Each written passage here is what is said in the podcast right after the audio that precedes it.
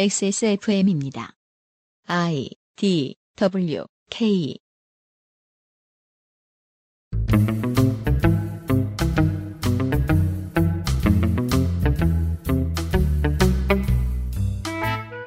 그것은 알기 싫다 특별 기획 2018 국정감사 기록실 법제사법위원회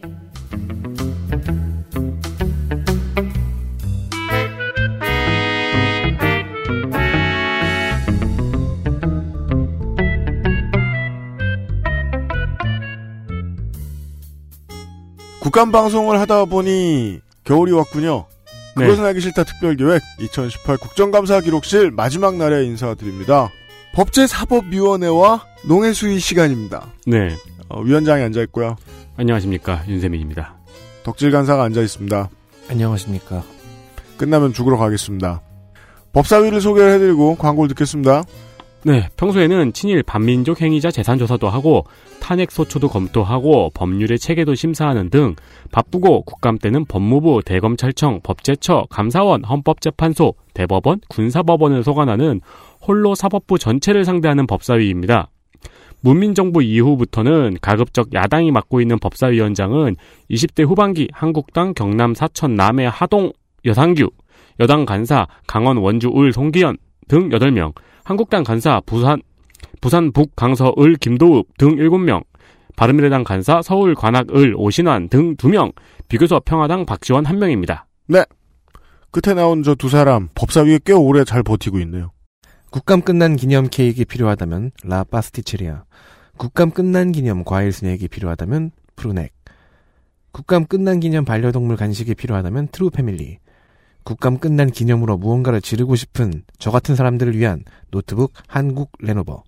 국감 끝난 기념으로 다른 것을 배워보고 싶다면 퍼펙트 25 전화 영어. 기념과 무관하게 당연히 늘 필요한 29 데이즈에서 도와주고 있는 그것은 알기 싫다 특별기획 2018 국정감사 기록실 마지막 시간 광고 후 법사위와 농해수위의 기록들로 함께 하시겠습니다. XSFM입니다.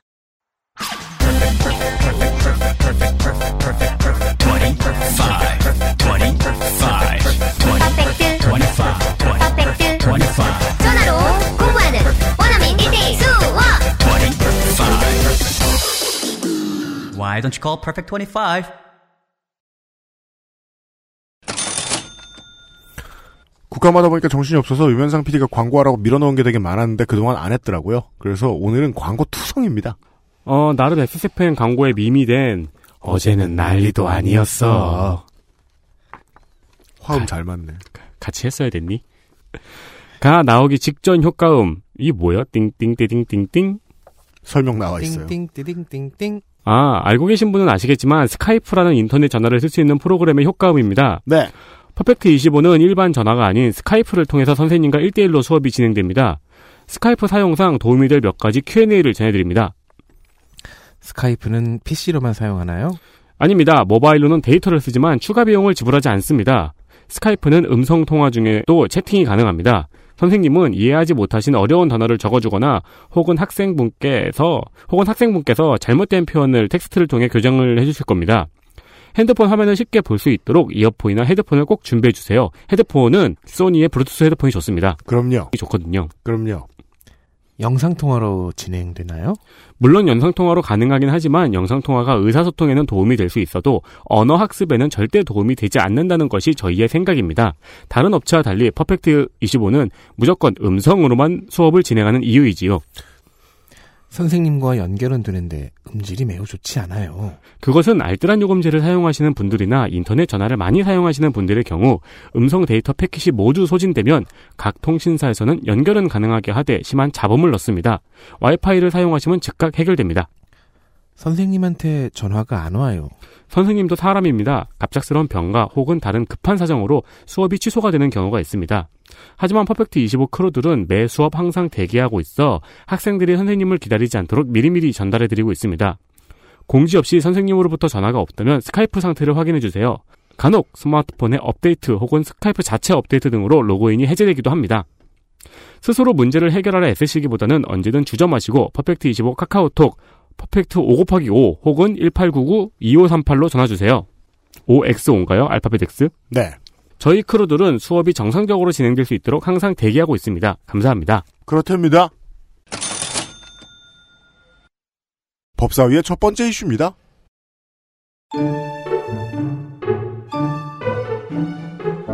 이슈 하나. 재판관들을 재판할 재판관들. 민주당 서울 은평 갑박주민. 민주당 경기 소원을 백혜련. 민주당 서울 강서 갑금태섭.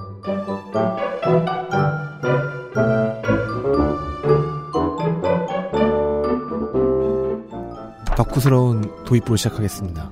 워치맨. 앨런 무어의 그래픽 노블 왓치맨에는 영어로도 나왔죠. Who watches Watchman? 누가 감시자를 감시하는가라는 질문이 나옵니다. 나옵니다. 사법농단 사건을 대하는 우리 사회의 질문도 같지요. 누가 재판관들을 재판할 것인가? 누가 재판관들의 영장을 집행할 것인가? 사인할 것인가? 박주민 의원이 답을 내놨습니다. 그의 대답은 특별재판부. 지난 8월에 사법농단을 다룰 특별법을 대표 발의했고 국정감사 마지막 날 종합감사에서도 이를 홍보했습니다. 간단히 말하면 특별검사, 특검의 판사 버전입니다. 국감이 거의 끝날 때쯤에 임종원 전 법원 행정처장이자 러너가 구속됐습니다. 네. 그 전에는 국정감사장에서 문무일 검찰총장을 불러서 이것저것 물어봤습니다. 먼저 백혜련 의원은 연내 수사 마무리가 가능하냐고 물었습니다. 문무일 검찰총장은 처음 목표가 3월에서 4월 내에 마치는 것이었는데 지금은 올해 안에만 마무리되면 다행이라고 생각한다고 답변했습니다. 다른 말을 할 수가 없습니다. 그렇죠. 왜냐하면 10월에 10월 말에 나와서 물어보니까 최배 의원은 최근 국회에서 논의되고 있는 특별재판부 설치에 대해서 물었는데 만들어만 준다면 좋지 않을까라는 느낌이 약간 0.1%만 들어있는 아주 조심스러운 대답을 했습니다. 그러니까 뭐 법적으로 법에 맞게 공정하게 처리되기를 원합니다. 그 뒤, 그러니까 그럴 때 속마음이 들리는 거죠. 니네가 만들어주면. 네. 수사하고 기소하는 쪽이 재판부가 이런 이런저런 사람들이었으면 좋겠다라는 식의 말으로 들릴 수 있는 말을 하면 좀 위험하니까요. 네, 그렇죠. 그리고 이 그 법사위의 증인들은 다 그래요. 네, 다들 법적으로 조심합니다. 다 디폴트가 법적으로 올바르든 공정하게 해결되길 바랍니다. 다 이래요. 음. 어, 특별재판부는 아까 말씀드렸듯이 박주민 의원이 발의한 특별법인데요. 외부 인사가 참여하는 추천위원회가 2배수의 판사를 선정을 해요. 음. 그럼 대법원장이 그 중에서 골라서 판사를 임명하는 방식입니다. 사법 내부의 문제잖아요. 사법부 내부의 문제. 음. 그렇기 때문에 사법부에 대한 불신이 기초되어서 나온 방법이죠. 아무래도 원칙을 생각하면 조금 무리인 부분도 없지 않습니다. 네. 네, 법원 행정처장이 이제 그런 답변을 했습니다. 전례가 없는 일이라서 개인적으로도 우려가 된다고 부정적인 의사를 표했습니다. 사건 배당이 되는 것부터가 재판의 본질인데 그렇죠. 사건 예. 사건 배당을 특정인이 하는 것은 문제가 있다는 지적입니다. 근데 이것은 지금의 여론 구도를 생각하면 그럼 사건 배당은 사법부만 하겠다는 것이냐라는 역풍이나 맞는 상황일 거예요. 지금은. 그리고 사법부 입장에선 당연하겠죠. 어, 그러나 특별재판부 설치가 가능하냐는 질문에는 가능하다고 답변했습니다. 네. 한편 엉뚱하게도 바른미래당에서는 그 공공기관 채용역 국정조사와 특별재판부의 빅딜을 설득하고 있다는 발표가 나왔습니다. 그러면 이건 누구를 설득한다는 걸까요? 양쪽을 설득한다는 거겠죠? 네. 한국당과 민주당을 설득한다는 얘기로 들리죠? 네. 네. 뭐 민주당은 설득될 준비가 되어 있을 거고 근데 걱정되는 건 바른미래당의 내부 당론이 서로 달라서 그렇죠. 이 당이 요즘 당론이 없어요. 네. 그래서 그 당이 채택을 해줬는지 모르겠습니다. 그래서 국정조사를 되게 열심히 해요. 역시 사람은 둬야 돼. 그니까 중앙당에서 부르지 말아야 돼. 네. 네. 다들 열심히 한다니까요. 네, 자 그럼 특별재판부 선임 과정을 좀 더 자세하게 알아보도록 하겠습니다. 네, 사법농단을 다룰 1심과 2심, 즉 서울중앙지법과 서울고법에 설치를 하고요. 네, 즉 상설이 아닌 거죠. 어, 영장도 서울중앙지법의 특별영장 전담 법관을 둡니다. 이 인선은 추천위원회를 따로 꾸린다고 했어요. 왜냐하면 그동안 영장 판사들이 그 해놓은 것이 있기 때문에 네. 사법농단의 대상자들에게. 즉 사법부 자신을 심판을 심판할 임시기구를 그때그때 만드는 거죠. 네, 자, 그럼 그 기구를 만들어주는 추천위원회는 어떻게 하는가, 어떻게 만드는가. 대한변호사협회 변협과 판사회의와 대법원장이 3명씩을 위촉해서 9명으로 추천위를 구성합니다. 누구를 위촉 지명하는가. 대법원장의 경우를 보면요. 어, 규정에 이렇게 나와 있네요. 학식과 덕망이 있고 각기 의 전문 분야에서 경험이 풍부한 사람으로서 변호사 자격을 갖지 않은 사람 3명. 여기는 세명이네요 아, 그러니까 그 각, 대법원장이 3명, 판사회의 3명, 변협이 3명이잖아요. 네. 그러니까 학식과 덕망이 있고 변호사 자격을 갖지 않은 사람 세명 우리 세 우리 세명 아, 여기 3명이요? 네. 네. 비상시국 대책회의. 네. 그리고 그 3명 셋 중에 중에서 하나가 여자만 됩니다. 아, 네. 한, 한 명은 반드시 여성이어야 합니다. 이건 즉, 변호사가 변호사를, 판사가 판사를 추천위원으로 넣는 것을 방지하는 거죠. 음. 현재 이 제도를 구상하는 이유가 사법부 불신으로부터 왔다는 것도 약간 엿볼 수 있게 합니다. 어쨌든 이렇게 9명의 추천위원들이 모이면요. 현직 판사들을 골라서 12명을 고릅니다. 두 배 수인데요. 그러니까 특별재판부에 3명을 뽑아야 되니까 여기 6명을 골라주고 특별영장 전담법관에 3명이 필요하니까 6명을 골라주고 네. 지금 두 단계를 보셨습니다. 고르는 사람들을 고르는 사람들을 고르는 법. 네. 그리고 그렇게 골라진 사람들이 사람을 고르는 것. 네. 네. 그러면 이 12명 중에서 대법원장이 각각 3명씩을 고르는 거죠. 음. 즉 변협 판사회의 대법원장이 9명을 골라서 법관이 아닌 법조계 바깥에서 9명을 고르고 그 9명은 판사 중에서 12명을 고릅니다. 음. 그 중에서 대법원장은 6명을 셋셋 해서 임명하는 겁니다. 네. 박주민 의원에 의하면 특검과는 달리 사법부 바깥의 법조계 일반인이 재판을 맡는 방식은 아닌 거죠. 네. 특검은 이제 사법부 바깥에 법조인이 와서 검사를 하잖아요. 여기는 그런 것은 아니다. 판사들 중에서 고른다. 그 외에 보수권에는 국회가 임명한다. 시민단체가 추천한다. 특별 법원을 따로 설치하는 거다 등의 오해 혹은 의도적인 헛소문이 있습니다. 네. 헛소문은 많겠죠. 뭐 북한에서 온다더라. 주로 김정은이 네. 임명한다더라. 이런 오해 및 헛소문은 주로 거의 90%가 한국당 발 혹은 한국당 내인 것 같고요. 한국당이 가짜 뉴스를 내진 않아요. 그걸 어디서 들- 들어서 오는 거죠. 본인이 속긴 하는데 그 속기는 엄청 잘 속죠. 네, 근데 가짜 뉴스를 내놓진 않아요. 그래서 옆에 있던 바른미래당이 같이 섰기도 하고 네. 현재는요 국회에서 좀 왕따가 아닌가 싶은 민중당과 애국당을 제외하면 자유한국당은 반대를 하고 있고 나머지 원내 정당들은 모두 특별재판부 구성에 합의를 한 상태입니다. 특히 아까 말했듯이 바른미래당이 어, 여기저기 설득하고 있자 자유한국당을 논의 안으로 끌어들이려고 이제 중재안을 내놓고 있다고 합니다. 네. 어, 추천 방식을 조금 수정해 보자. 국민 참여 재판 요소는 배제하도록 하자 하는 등의 이야기를 하고 있습니다. 재밌는 것은 박지원 의원의 경우에는요, 아예 특별재판부를 특검처럼 법제화하자고 합니다. 음, 특별재판부를 특검처럼 법제화하면은 그 네티님이 음. 말씀해 주셨잖아요. 일본에는 누구나 판사 탄핵을 이제 건의할 수 있다고. 네. 우리나라는 그거에 준하는 이런 시스템이 또 생길 수도 있겠네요. 그러게 말입니다. 이것저것 고민들 해보고 있습니다. 거의 주인공이었거든요. 이 건이. 네. 길게 알려드렸고요.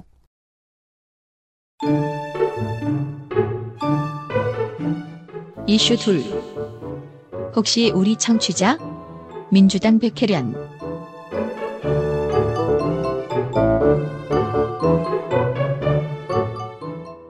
특별재판부가 있어도 탄핵이 있으면 좋죠. 둘 다 있으면 좋고요. 음. 지금부터 한 편의 플롯을 쭉 말할 테니까요. 익숙하지는 않은지, 누가 어느 자리에서 말한 내용인지 알아맞혀 보십시오. 법관 징계법에 따르면 법관은 아무리 비위를 저지르더라도 징계 처분이 정직 1년밖에 되지 않는다. 음. 사법농단 판사들을 사법 업무에서 배제하려면 법관 탄핵에 의한 파면이 가능하다. 한국에서는 법관 탄핵이 1985년과 2011년 두 번 있었고 한 번은 폐기, 한 번은 부결되었다. 비슷한 듯 다른 일본은 재판관 탄핵법이 따로 존재한다. 일본의 재판관 탄핵 소추는 총 9명의 재판관을 탄핵했다. 탄핵 인용 사례는 이렇다.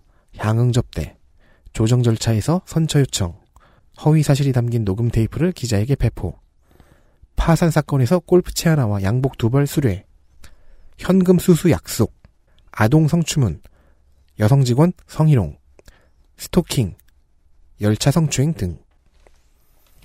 따라서 불법 동영상 촬영을 한 국내 판사는 일본 법대로 하면 탄핵이다. 어, 올 여름에 그 알실에서 들으셨던 어떤 방송의 내용 축약입니다. 네티즌 몇 호인지는 기억이 안 나지만 아무튼 어떤 인조인간 혹은 인조개미가 했던 그 아실 방송의 내용이 아닙니다. 아니군요. 네, 지금까지는 백희련 의원이 법사위 첫날 감사에서 헌법재판소의 김헌정 사무처장에게 들려준 이야기입니다. 아, 기묘한 이야기죠. 방송을 잘 외웠군요. 백희련 의원이 무서우니까 여기서 어떤 추측이나 의혹 제기 따위는 하지 않도록 하겠습니다. 네. 혹시 들으, 네. 김헌정 처장은 국회에서 결정하시면 헌법, 헌법재판소에서는 엄정하게 처리하도록 조치하겠습니다. 라고 답변했지요. 예, 저도 일본 예를 드시길래 어 우리 방송을 보좌관 중에 한 명이 듣고 있나라는 아 생각했었는데 근데 네. 그동안 법조 관련 그 뉴스나 논평에서 독일이나 일본, 미국의 사례들이 되게 많이 나왔어요. 한 그 올 가을 내내. 근데 이 탄핵 인용 사례에 든 예시가 음. 너무 그 배, 배열이 비슷해서 네. 우리는 뭐 우리 생각하고 싶은 대로 생각합니다. 네. 그 뭐 그러면 안 될 것도 없잖아요. 네. 그렇게 좀 살죠 뭐. 네. 그 탄핵 절차는 그 대통령 탄핵이랑 절차가 비슷하더라고요. 네. 음. 의원 중에 3분의 1이 발의하고 그런 다음에 탄핵 소추가 의결되면 헌재로 넘어가고 음. 네 그래서 이제 헌재에 물어보니까 헌재에서는 넘겨주시면은 우리가 엄중하게 심사해 그렇게 보겠다고 얘기한 답변을 거죠. 했습니다. 그러니까 대답할 필요가 없었습니다. 물어볼 필요도 없었죠. 뭐 주세요. 이거 아니야. 네. 네. 그러니까 고장 나면 가져오세요. 뭐 이런 그러니까- 느낌. 그렇습니다. 그 지금 그 사법부 견제를 위한 다양한 방식들이 지금 논의가 되고 있습니다. 예. 현재 테두리 내에서도 있고 어, 새로운 기관을 만드는 방식도 있고요. 언론에서는 이 탄핵 관련 질의를 하고 탄핵 카드를 꺼내든 게 특별재판부의 도입을 위한 압박이라고 풀이하기도 하더라고요. 그렇습니다. 정치의 기본이죠. 한 장의 카드를 반드시 센 거를 집어넣기 위해서 옆에 비슷한 것들을 쭉쭉 까는 겁니다. 네. 그러면은 어, 나머지 다, 다섯 개 빼고 하나 받아 이런 식이죠. 예. 아, 그 중에 최종 목표는 특별 재판부일 가능성이 있다는 거죠. 이번에는 말이에요. 네.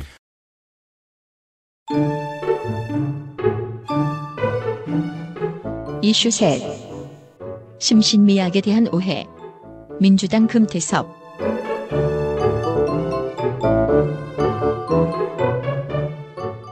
금태섭 의원은 국감 중에 언론에서 심신미약에 대한 오해를 설명하기도 했습니다. 이게 참 지금은 널리 퍼질 소리가 아닌데 누군가는 해야 되는 말이에요. 그러니까 네. 요즘 금태섭 의원이 이런 거 전문이죠. 욕 먹고 옳은 말하기. 틀린 타이밍에 대가가 됐어요. 그 잘못한다는 게 아니에요. 살인 사건에서 심신미약은 환청이나 환각 혹은 정신을 가눌 수 없을 만큼의 상태가 되어야 인정받는 것이기 때문에 우울증 약을 복용한다는 사실 가지고 심신미약이 나올 리는 없다. 그럼요. 그 그럼요. 네. 네.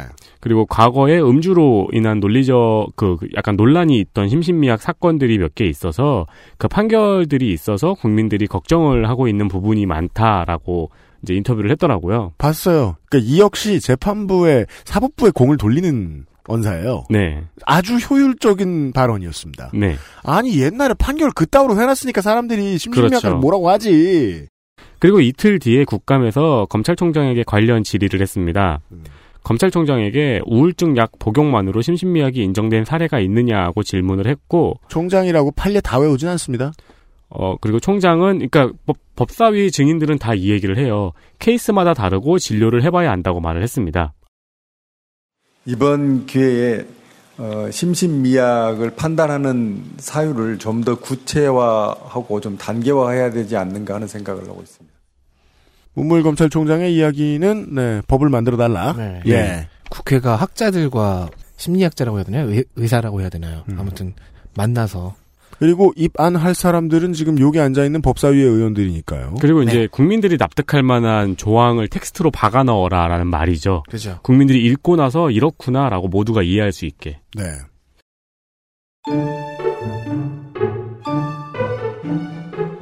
이슈 넷 주거의 평온 민주당 백혜련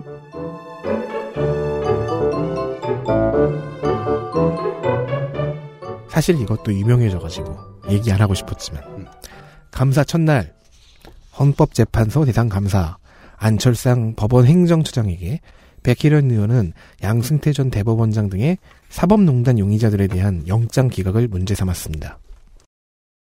요번에 그 기각된 압수수색 영장들을 좀 분석을 해봤습니다.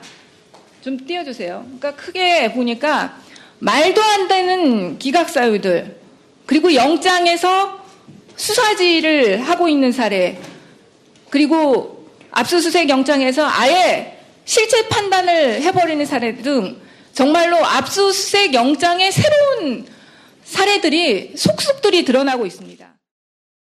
그 새로운 사례 중에서 유명해진 말이 있지요. 어, 국감 직전에 전국을 휩쓸고 있었던 단어들 여러 가지 있습니다. 남북 화해, 종전, 심재철 등등. 네, 그렇습니다. 이런 단어들은 당연히 국감에 한 번은 등장하게 되어 있습니다. 음. 심재철 의원은 직접 등장했고요.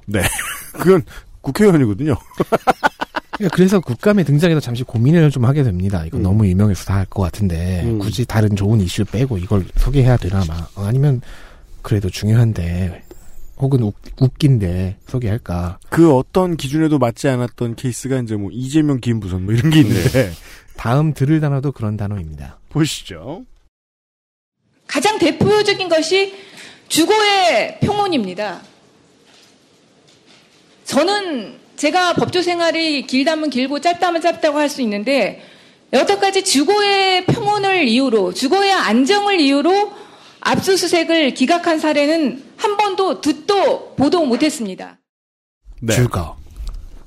우리 모두는 압수수색을 당하지 않을 기본권이 있어요. 그럼요. 평온해야 되거든. 네. 그러니까 주거의 평온은 사실- 집에 있는데 예. 막 그 내가 배기를 하고 있어. 너무 바빠. 그럼 날 구속할 수 없어요. 그렇죠. 날 압수수색할 수 없어요. 네. 평온하지 않거든. 왜냐면 지금 10이 아니에요. 근데 내가 웬일로 이겼어. 처음으로 1승을 했어.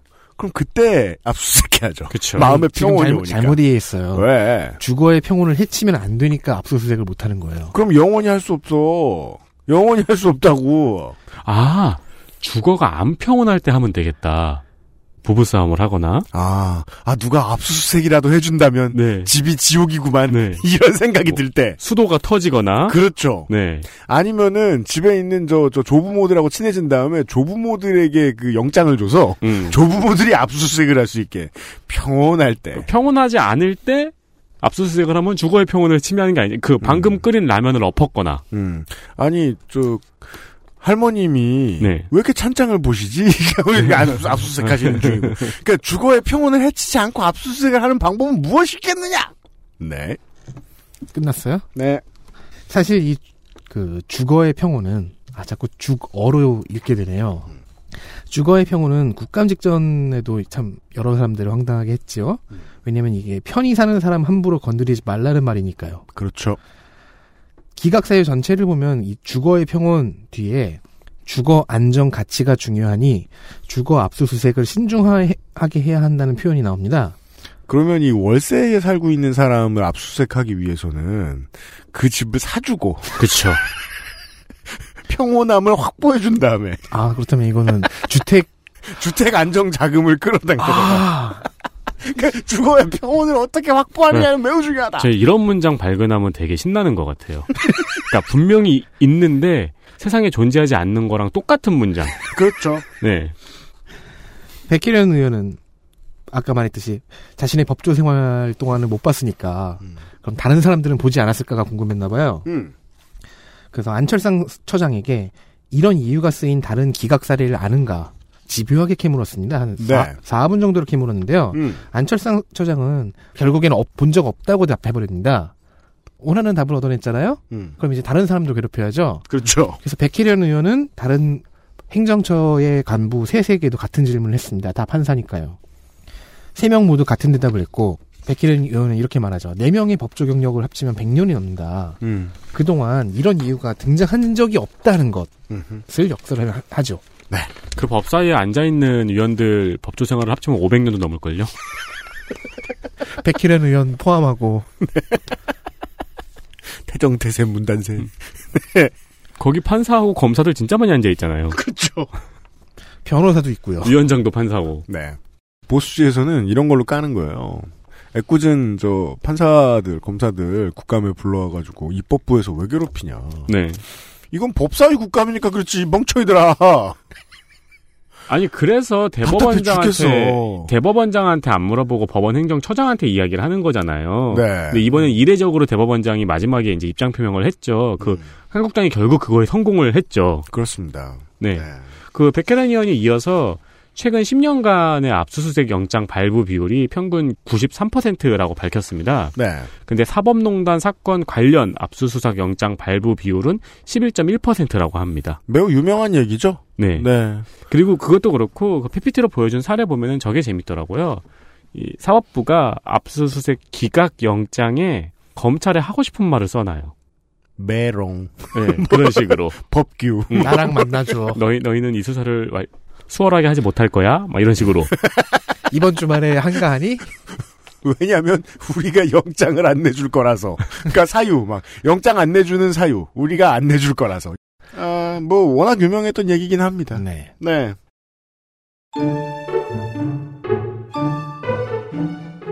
이슈 다섯 검경 수사권 조정에 대한 다양한 아이디어.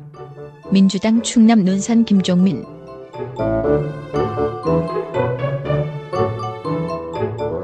민주당 김종민 의원은 문무일 검찰총장에게 검경 수사권 조정에 대해서 물었습니다. 네. 정부가 지난 6월에 발표한 검경 수사권 조정 정부 정부 합의안이 있죠. 음. 네, 이에 대해서 검찰총장에게 묻자 검찰총장은 동의하지 못하는 부분이 많다고 밝혔습니다. 네. 그 이유는 수사가 국민의 기본권을 침탈하는 유일한 수단이기 때문에 검찰의 통제가 있어야 한다는 것입니다. 네. 그 문장의 구조는 이렇습니다. 이러저러 이러저러 한 이유가 있어. 우리 거야. 음, 네. 앞뒤는 서로 호응한다고 보기는 어렵습니다. 그러니까 현재 그 동의안에 보면은 검찰로 사건이 송치되기 전에 경찰의 수사에 문제가 있는 부분을 통제할 방법이 없다는 거예요. 음. 그렇기 때문에 수- 어, 인권 침해나 수사권 남용 등에 대한 우려가 있다고 말했습니다. 인권 침해나 수사권 남용은 경찰이나 하는 짓이야. 우리 안 해. 우리 거야. 네.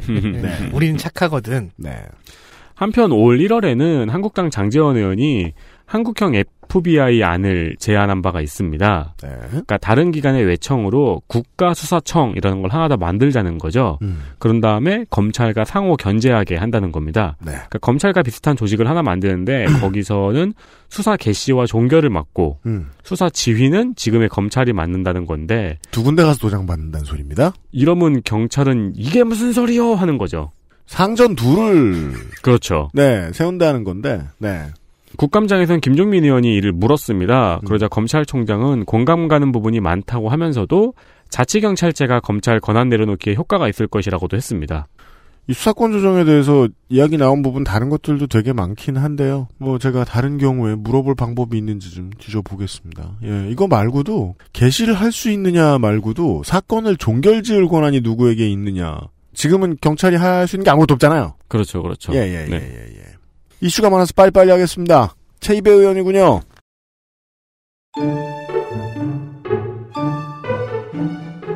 이슈 여섯 재벌만 팬다. 바른미래당 비례 제입에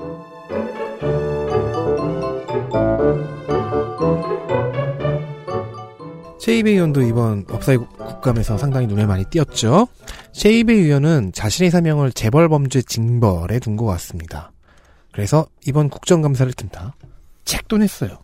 어떻게 국정감사를 틈타서 다른 일을 해? 아니지 미리 바쁜데. 해놓은 거를 지금 지금 뽑은 거죠. 네. 그리고 국정감사를 위해서 이것저것 뭐 정책도 조사하고 자료도 받고 했으니까 그걸 잘 모아서 책을 내면 되죠. 네. 그런 책은 보통 정책 자료집입니다. 그렇습니다. 그 최이배 의원이 쓴 정책 자료집은 그 제목이 재벌 범죄 백서입니다. 여러분 이미 그 재벌범죄 백서라고 검색을 해보시면 아, 자료집을 다운로드 받으실 수 있습니다. 네. 네, 예. 이북입니다. 피지컬도 있군요. 네. 2013년 이후 재벌 총수 일가의 형사 재판 현황을 대기업 집단별로 정리해 놓은 책입니다. 네, 쟁점과 지금까지의 그 판결 결과 이런 것들이 정리되어 있습니다. 다 3535 한다는 것을 보여주고 있어요. 네. 3호곡.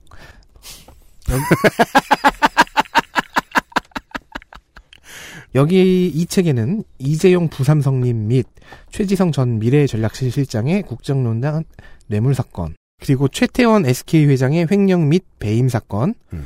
롯데그룹 총수 일가의 증여세 포탈 사건, 그리고 한진그룹 전 부사장 그 조현진 부사장의 땅콩 회양 사건 등이 실- 실렸는데요. 조현자라고 오타를 써놨어. 그만해 넘어가자. 이게. 와이즈맨.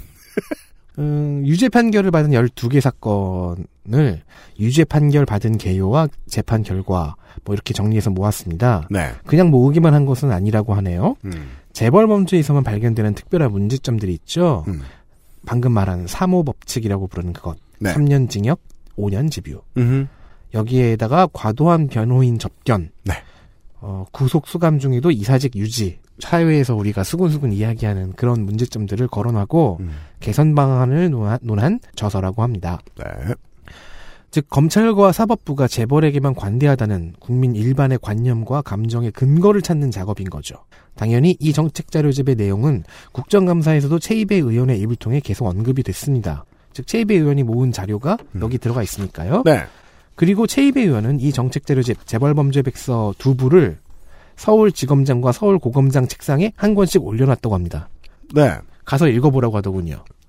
20대 국회의 대표적인 재벌 공격수들은 뭐 박주민 의원이라든가 박영진 의원이라든가 당연히 심상정 의원이라든가 이런 사람들이 있지만 최이배 의원이 뭘 하는지 모르는 사람들이 많아요. 네. 안 됐어요. 저희가 늘 안 돼해요. 네. 아, 광고를 듣고 법사위의 장면들을 확인하시죠. XSFM입니다. 10분으로는 부족합니다. 당신의 실력을 충분히 높일 수 있는 최적의 시간. 25분간의 전화 영어. Perfect 25.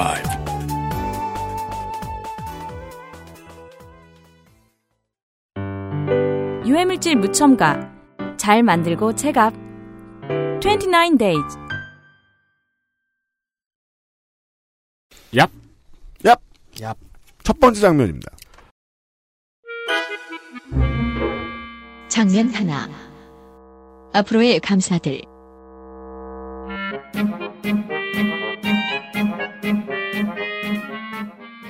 네, 감사원이 이제 올해 처음으로 단독 국, 정감사를 했죠. 네. 네, 저기 또 단독 국정감사 한 데가 통계청도 있고 네. 아, 교육이도 있네요. 네.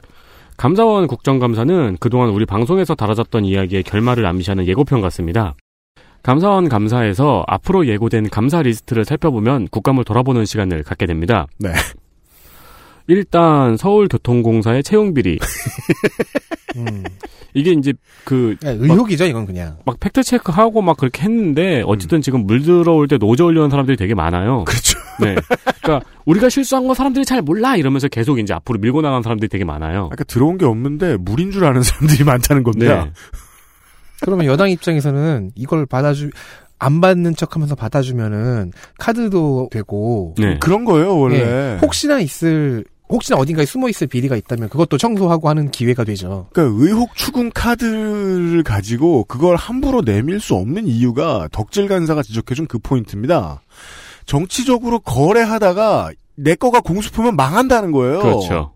이 건에 대해서는 서울시에서 감사 청구가 들어올 것으로 보이기 때문에 어, 그렇게 되면 엄정히 감사할 것이라고 했습니다. 음. 지금 현재는 먼저 기재부가 전수 조사를 한다고 발표한 상황이죠. 음. 네, 그걸 일단 모니터링하고 있겠다고 했습니다. 네. 또한 저희가 서울시의 태양광 사업의 여건 성향의 인사들이 이제 집중되어 있다. 음. 예, 한 세 개의 여건 성향의 협동조합이 이 지원금의 50% 정도를 가져갔다. 그 얘기를 해드렸죠. 네, 그 허연애 얘기- 씨와 이름이 비슷한 사람이. 네, 허인혜 씨를 소개하면서요. 네, 최재형 감사원장은 감사에 착수할 것이라고 답변했습니다. 네, 그리고 국정원 특할비 음, 이것도 이제 감사할 예정이죠. 음. 그 비기밀 예산을 감사할 예정인데 이게 기밀인지 비기밀인지 지금 국정원이랑 의견 차이가 있다고 합니다. 감사원이랑. 네, 네. 당연하죠. 음, 본인은 다 하고 싶다는 마음입니다. 네. 이거는 좀 생각을 잘해야 돼요. 국정원 핑계 대면서 안 하고 싶은 걸 수도 있으니까. 네. 그리고 네. 기밀 정보 들여다보는 거 되게 재밌는데. 아씨. 음.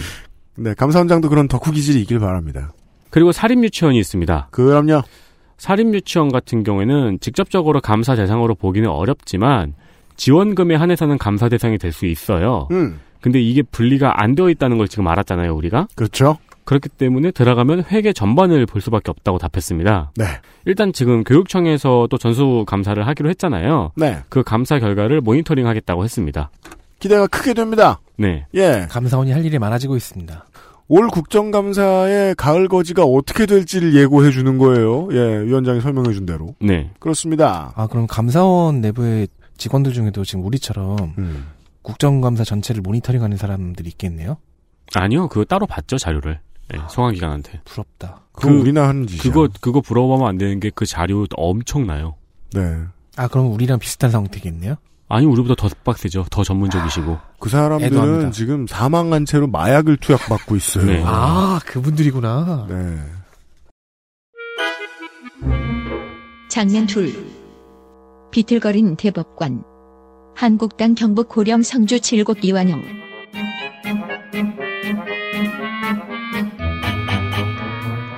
이완영 의원 그리웠는데 네. 오랜만입니다.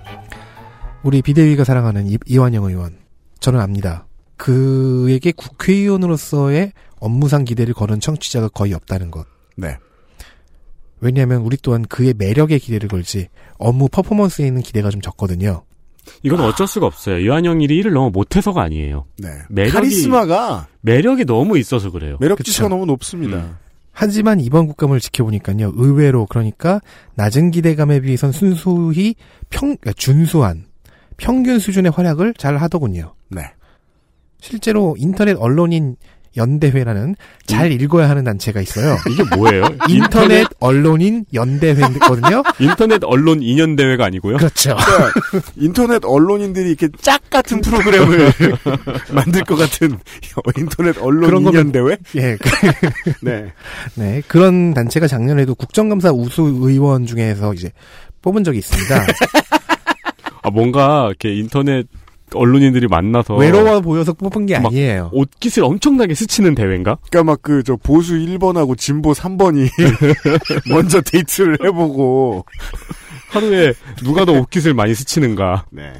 하지만 동의해 주십시오 이 부분에 음. 경성의 댄디보이 이완영 의원은 아무래도 실수를 해야 매력적입니다. 그럼요. 이슈에 안 나오고 지금 장면에 나오고 있잖아. 네.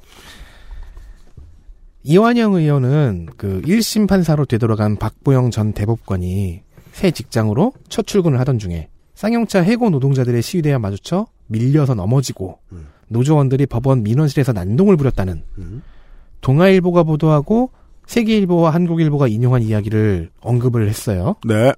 판사가 음. 출근할 때 봉변을 당하다니 이는 판사의 권위와 존엄이 훼손된 것이 아닌가 대법원장은 왜 아무 말도 하지 않는가 음. 안철상 행정처장은 이에 민주적 법치국가에서는 있을 수 없는 일이라고 생각한다고 답변을 했어요 네.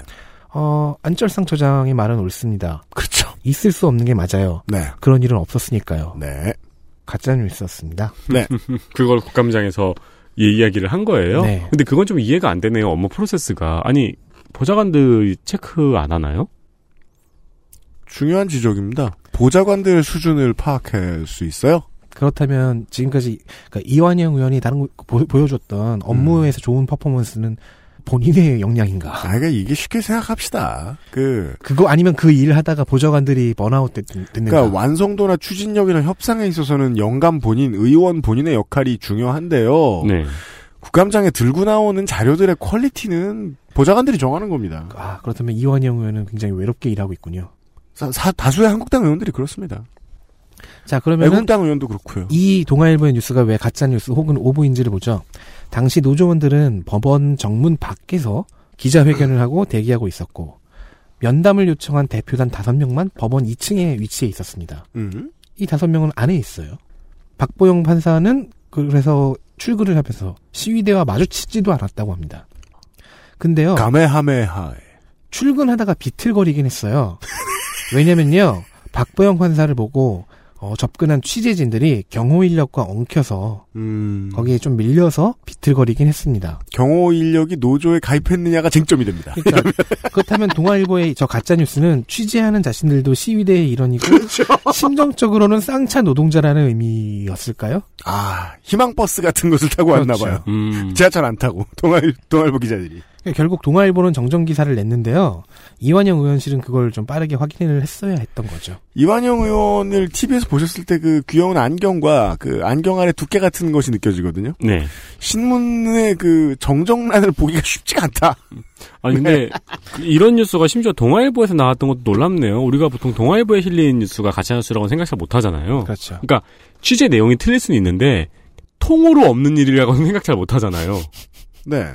과학 동화에도 흔히 볼 수 없는 일입니다. 네. 그러니까. 과학 동화는 얼마나 수준이 높은 잡지인데요. 그니까요. 장면 셋. 여상규와 박지원. 한국당 경남 사천 남해 하동 여상규, 평화당 전남 목포 박지원.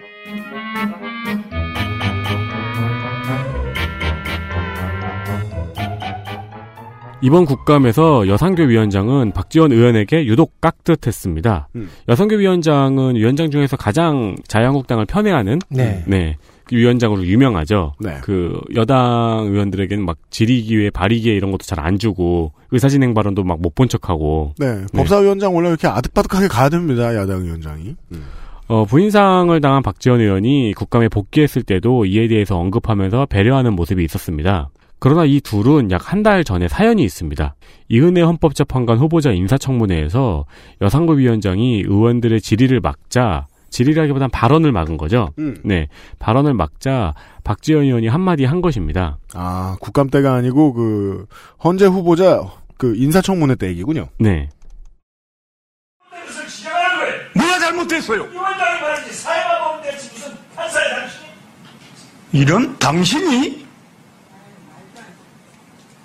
뭐 이게 지금 당신이야 이런 정말 진짜 이 그 친해지는 과정이죠.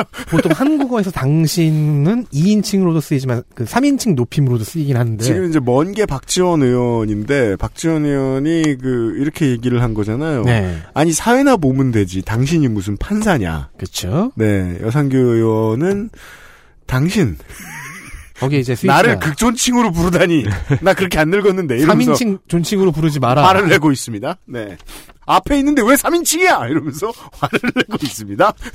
근데 그 국감장에서 화나면 막 반말도 하고 그러잖아요. 네. 거기에서 제일 자유로운 게 박지원 의원이에요. 네. 왜냐면 최고령 의원이거든요. 네. 네. 네, 국회의원 중에서 음. 뒤에서 박지원 의원이 그럼 당신이 내 형님이야라고 그렇죠. 하는 것도 살짝 들리죠. 네. 근데 여상규 위원장이 이때는 혹시 몰랐던 게 아닐까? 음. 여상규 위원장이 박지원 의원보다 6살 어리거든요. 네. 그러니까 박지원 위원장이 6살 더 많아요. 근데 여상규 위원장은 이때 화를 못 이겨서 잠시 정회를 했습니다. 음. 그리고 나서 다시 회의를 재개했을 때는 청문회를 재개했을 때는 갑자기 우리 존경하는 박지원 위원장님이라고 시작을 했거든요. 네. 혹시 정회를 한 다음에 밖에 나가서 둘이 민증을 까고 온 게 아닌가 싶어요. 한국에서 민증 까는 걸 좋아하는 사람들은 두 부류가 있습니다. 아이들과 어른들. 네. 네. 요- 여기 국정감사 중에도 내내 박지원 의원에게는 되게 깍듯하더라고요. 근데 이거 제가 찾다 보니까 여상교 위원장이 그 말을 하기 전에 들어가는 추임새가 어, 수액이 넘치더라고요. 음. 한번 들어보세요. 네. 예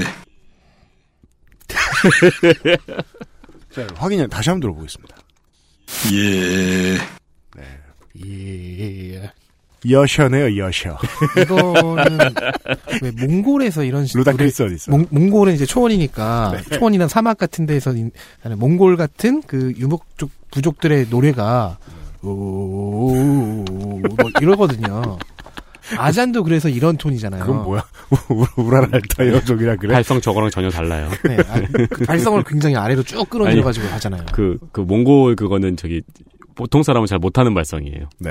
그, 뭐, 저, 황교익 같은 추측하지 마시고요. 네. 네. 야키니쿠나 먹으러 가자. 예. 예. 마지막은요. 장면 넷. 스테이플러. 한국당 울산 중 정감윤.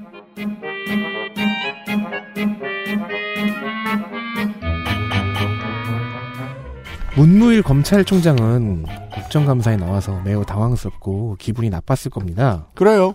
감사 초장부터 정가빈 의원이 자신의 업무 보고와 인사말 자료에서 큰 문제를 찾아낸 겁니다. 그 다음에 조금 전에 우리 총장 인사 말씀하실 때 어떤 내용을 담았나 관심 있게 보는데 이 총장 인사 말씀 이, 이거 한번 이거 한번 보세요 이거 예? 이 총장을 무시하든가 국감 위원들을 무시하든가 이 이런 이- 아, 이제까지 댕기면 이런 이런 자료는 없어요 자료가 자료가 이- 어땠길래? 그러니까 이 자료를 준비한 사람은 기조실장이죠. 음. 기조실장은 과연 그 검찰총장을 무시한 것일까요? 아니면 국회의원들을 냉멸한 것일까요? 과연 그가 국정감사를 업신여기면서까지 자행한 중대한 하자는 무엇일까요? 막 그 인사말 자료에 막 그막 F워드 써있고 네, 네. F워드 막 써있고 막 음. 바보들 메롱 막 이런 거 써있고 아니면은 그 미국어 있죠. 그 과감한 미국어도 여기 쓴 world 이런 말씀 하는 거 아니에요? 아. world.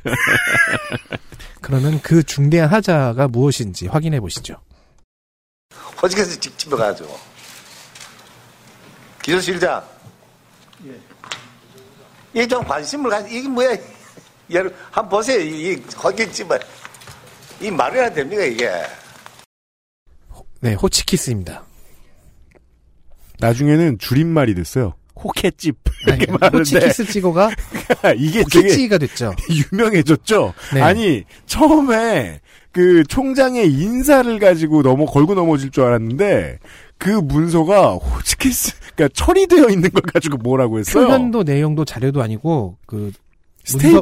문서, 네, 문서를 호치키스 즉 스테이플러로 철했다는 게 그 중대한 하자입니다. 네. 이게 말이나 되나요? 일단 지금까지 XSFM의 전 임직원들은 모든 출연자들과 심지어 자기들 자신도 지금까지 무시하고 있었던 겁니다. 아니 근데 저는 그, 그래서 얼른 어떻게 하는 걸까요가 되게 궁금하더라고요. 음. 그렇죠. 그렇다면 정가변 의원이 제시하는 올바른 자료 합철 방법을 알아보죠. 그래도 하다못해 테이프라도 저 뒤에 좀 발라가. 그래도 총장이 인사 말씀인데. 그만 알아봅시다. 네. 머리가 돼야 아니, 근데 명예집니다. 저 대학교 때도 교수님 중에 그 레포트도 위에 이제 코치께서 세 번 땅땅땅 찍고 위에 테이프로 딱 마무리해서 내라는 교수님들이 있었어요. 옛날 방식이었어요. 예. 그게 되게. 네네 검은색 테이프로 위에 딱 이렇게 반으로 접어서. 네네네. 근데 그 이유가 자기가 이 과제를 짚다가 뒤- 호치케트 뒷면에 자기 손이 다칠 수도 있기 때문에 그렇게 하라는 거예요. 원래 그래서 그렇게 가르치는 거예요. 근데 손 좀 다치면 어때요? 그것도 직업인데. 네. 종이에도 베일 수 있고. 네, 이게 저도 아주 옛날 옛날에 배웠던 이제 그 문서수발 예의 중에 하나였는데요. 네. 그때도 생각했어요. 역시 예절이라는 건 사회적 규약이라서 그 위엔 놈들이 불편해하면 그게 예의의 일부가 되는구나라고요. 지금은 더 이상 예절에 포함되지 않아요. 정가빈 의원에겐 다르겠지만. 그러니까 윗 사람도 아랫 사람도 그렇다면은 그 예절이 변하고 있는 것을 업데이트해야 되는데 음. 업데이트가 안 된 거죠. 그 오랫동안 앞으로 정가빈 의원한테는 그냥 에어드랍으로 주는 걸로. 네. 철 안 돼 있다 이거. 음. 다운 안 받고 뭐 하냐. 그러면 파일명 갖고 뭐라 그러지 않을까요? 파일명이 이게 뭐냐고. 파일명에는 막 검찰총장 월. 월 어쨌든 아, 예. 이제 이건 그만 알아보죠. 광고를 듣고 아, 와서 그리고 네. 한 가지가 네, 뭐, 뭐요? 있긴 합니다만 음. 어, 이외에도 노무현 전 대통령을 언급하며 우리나라는 자살만 하면 영웅이 되는 나라라고 말했다는데 아, 이것도 그만 알아보도록 하지요. 알겠습니다. 광고를 듣고 법사위의 엘리트 플레이어 선정하죠. XSFM입니다. 3D올 흡수 울트라 슬림 잘 만들고 제값 29 days 오늘날 찾아볼 수 있는 가장 완벽한 비즈니스용 노트북 싱크패드 T 시리즈 지금 바로 액세스몰 전용 특가로 구매하세요. Lenovo for those who do.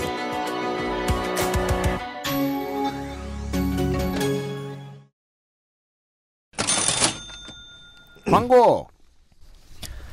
제가 지금 레노버 광고를 해야 되는데 왜 다른 광고들은 구체적인 문장을 써서 주는데 저는 1, 2, 3 이렇게 세 줄로 주는 겁니까? 아니요, 저도 이런 거 원고 많이 받아봤어요. 그래요? 네. 저는 윤세민 같은 능력자가 아니어서요. 네. 싱크패드 X1 카본 또는 요가 구매 시 뭔가를 줍니다. 네. 뭘 줄까요? 아, 네. 마이크로 SD 카드를 주는데요. 네. 용량은 얼마일까요? 128기가바이트입니다. 광고 되게 못한다. 그러니까요. 빨리 안 해? 못할 거면? 그리고 신규 런칭 신규 런칭 제품 X1 익스트림 구매 시 SSD 항목 업그레이드를 선택할 수 있어요. 네. 그러면 익스트림하게 50% 할인해 줍니다. 네. 예. 이럴 땐 받아. 예. 감사합니다. 그 외에 빠른 배송 상품을 다수 런칭했다는데요. 네. 왜냐하면은 레노버가 주문 제작 형식이라서 네. 어, 못 기다리겠다는 사람들이 좀 많았어요. 그렇습니다. 충분히 이해를 하고요. 네, 어, 자주 근데- 말씀드려야 돼요. 빠른 배송은 어떤 식으로 이루어지나요? 그러니까 미리 들어와 있는 물건들을 확보하는 거죠. 오, 그러니까 다른 어, 업체가 하는 것처럼 하는 거죠. 그러니까 지금은 현재 확보가 되어 있어서 한 2, 3일 그렇죠. 내에 배송이 되는 건가요? 네, 바로 배송되는 제품이 일부 소수 있습니다. 네, 네. 아니 근데 레노버가 그 좀 느려서요. 많이 느려요. 네, 가지고 있는 거 보낼 때도 어. 네, 따라서 네, 네. 물건을 구, 그 구매하실 때 이것이 주문 제작인지 아니- 그러니까 빠른 배송인지를 늘 확인하시는 것이 맞습니다. 빠른 배송이면 빠른 배송이라고 써 있습니다. 네. 네. 그것도 모, 모르겠고 빨리 필요하시다 그러면은 급하면 한국 레노버에 전화를 해서 확인하세요. 네, 네. 저도 그 편을 추천드리는 편입니다. 알겠습니다. 본사에서 보내는 거는 아무래도 조금 느려요. 네, 여유를 가지시든지 아니면 스피드 딜리버리인지 확인하시든지 빠르게 엘리트 플레이어 선정하고 잠깐 쉬었다 돌아오죠. 엑소 카본 사고 싶다. 엘리트 플레이어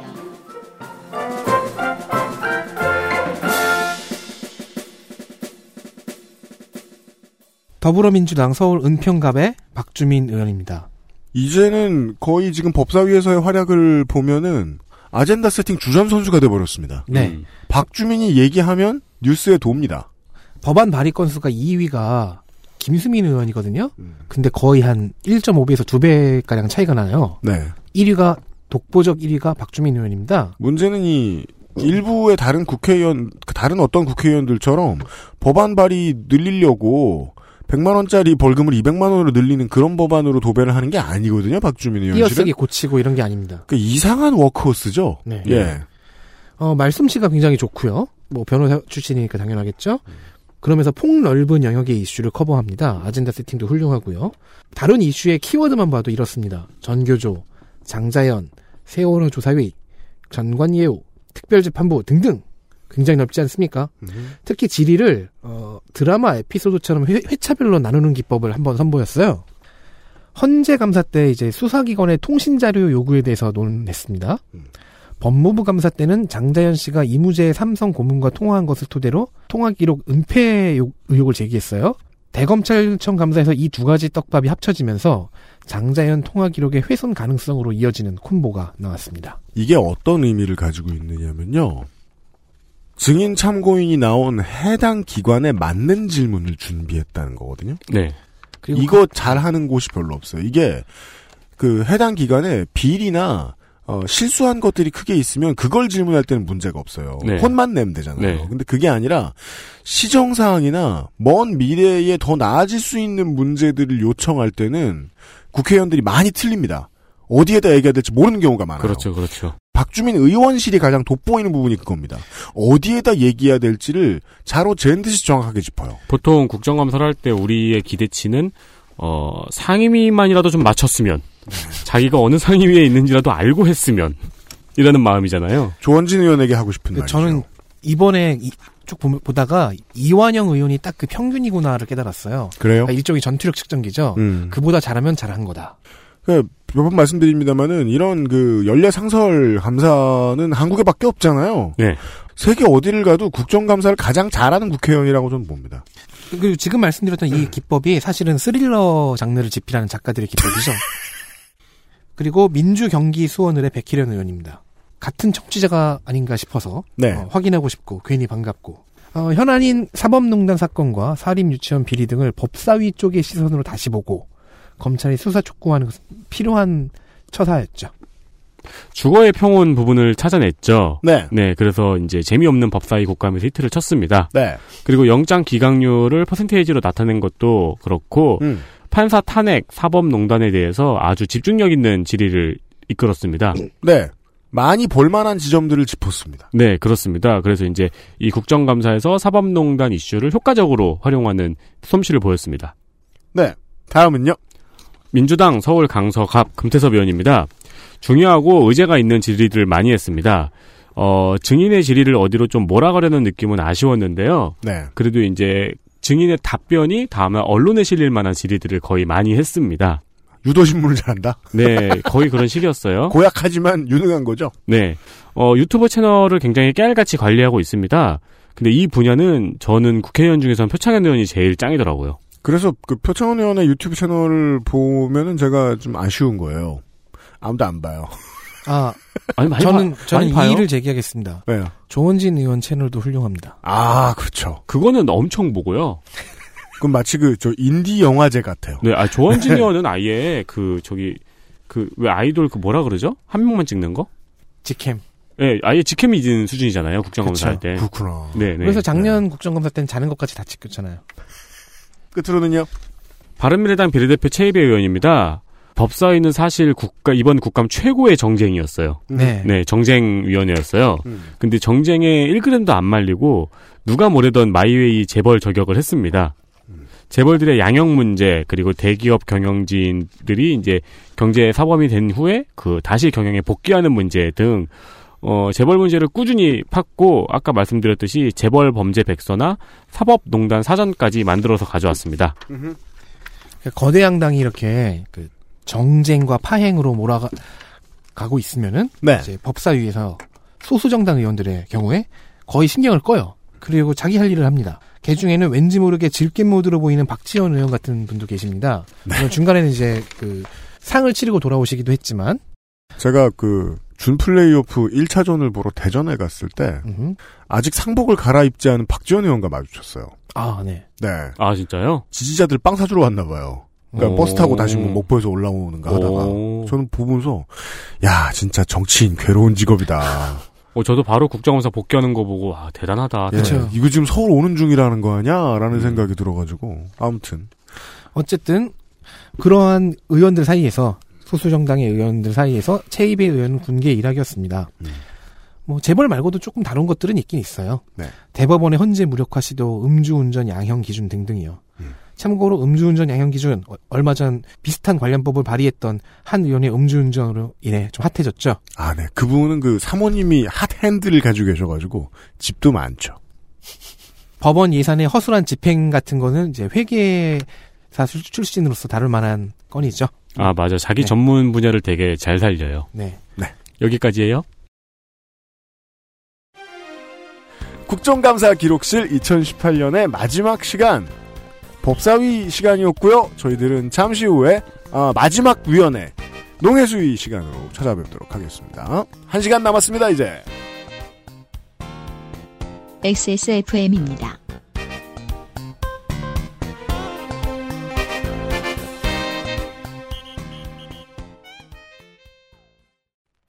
Maestro pasticcere. La pasticceria.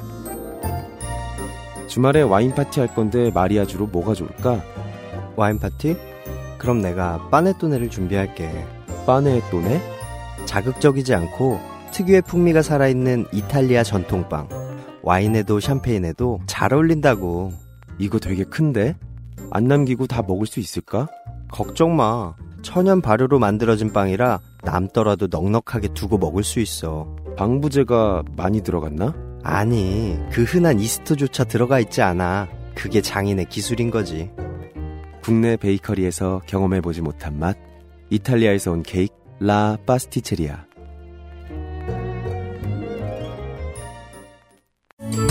국내산 말고기의 맛과 영양이 그대로 담긴 가장 수준 높은 반려동물 간식 트루 패밀리 사랑하는 가족에게 트루 패밀리를 주세요.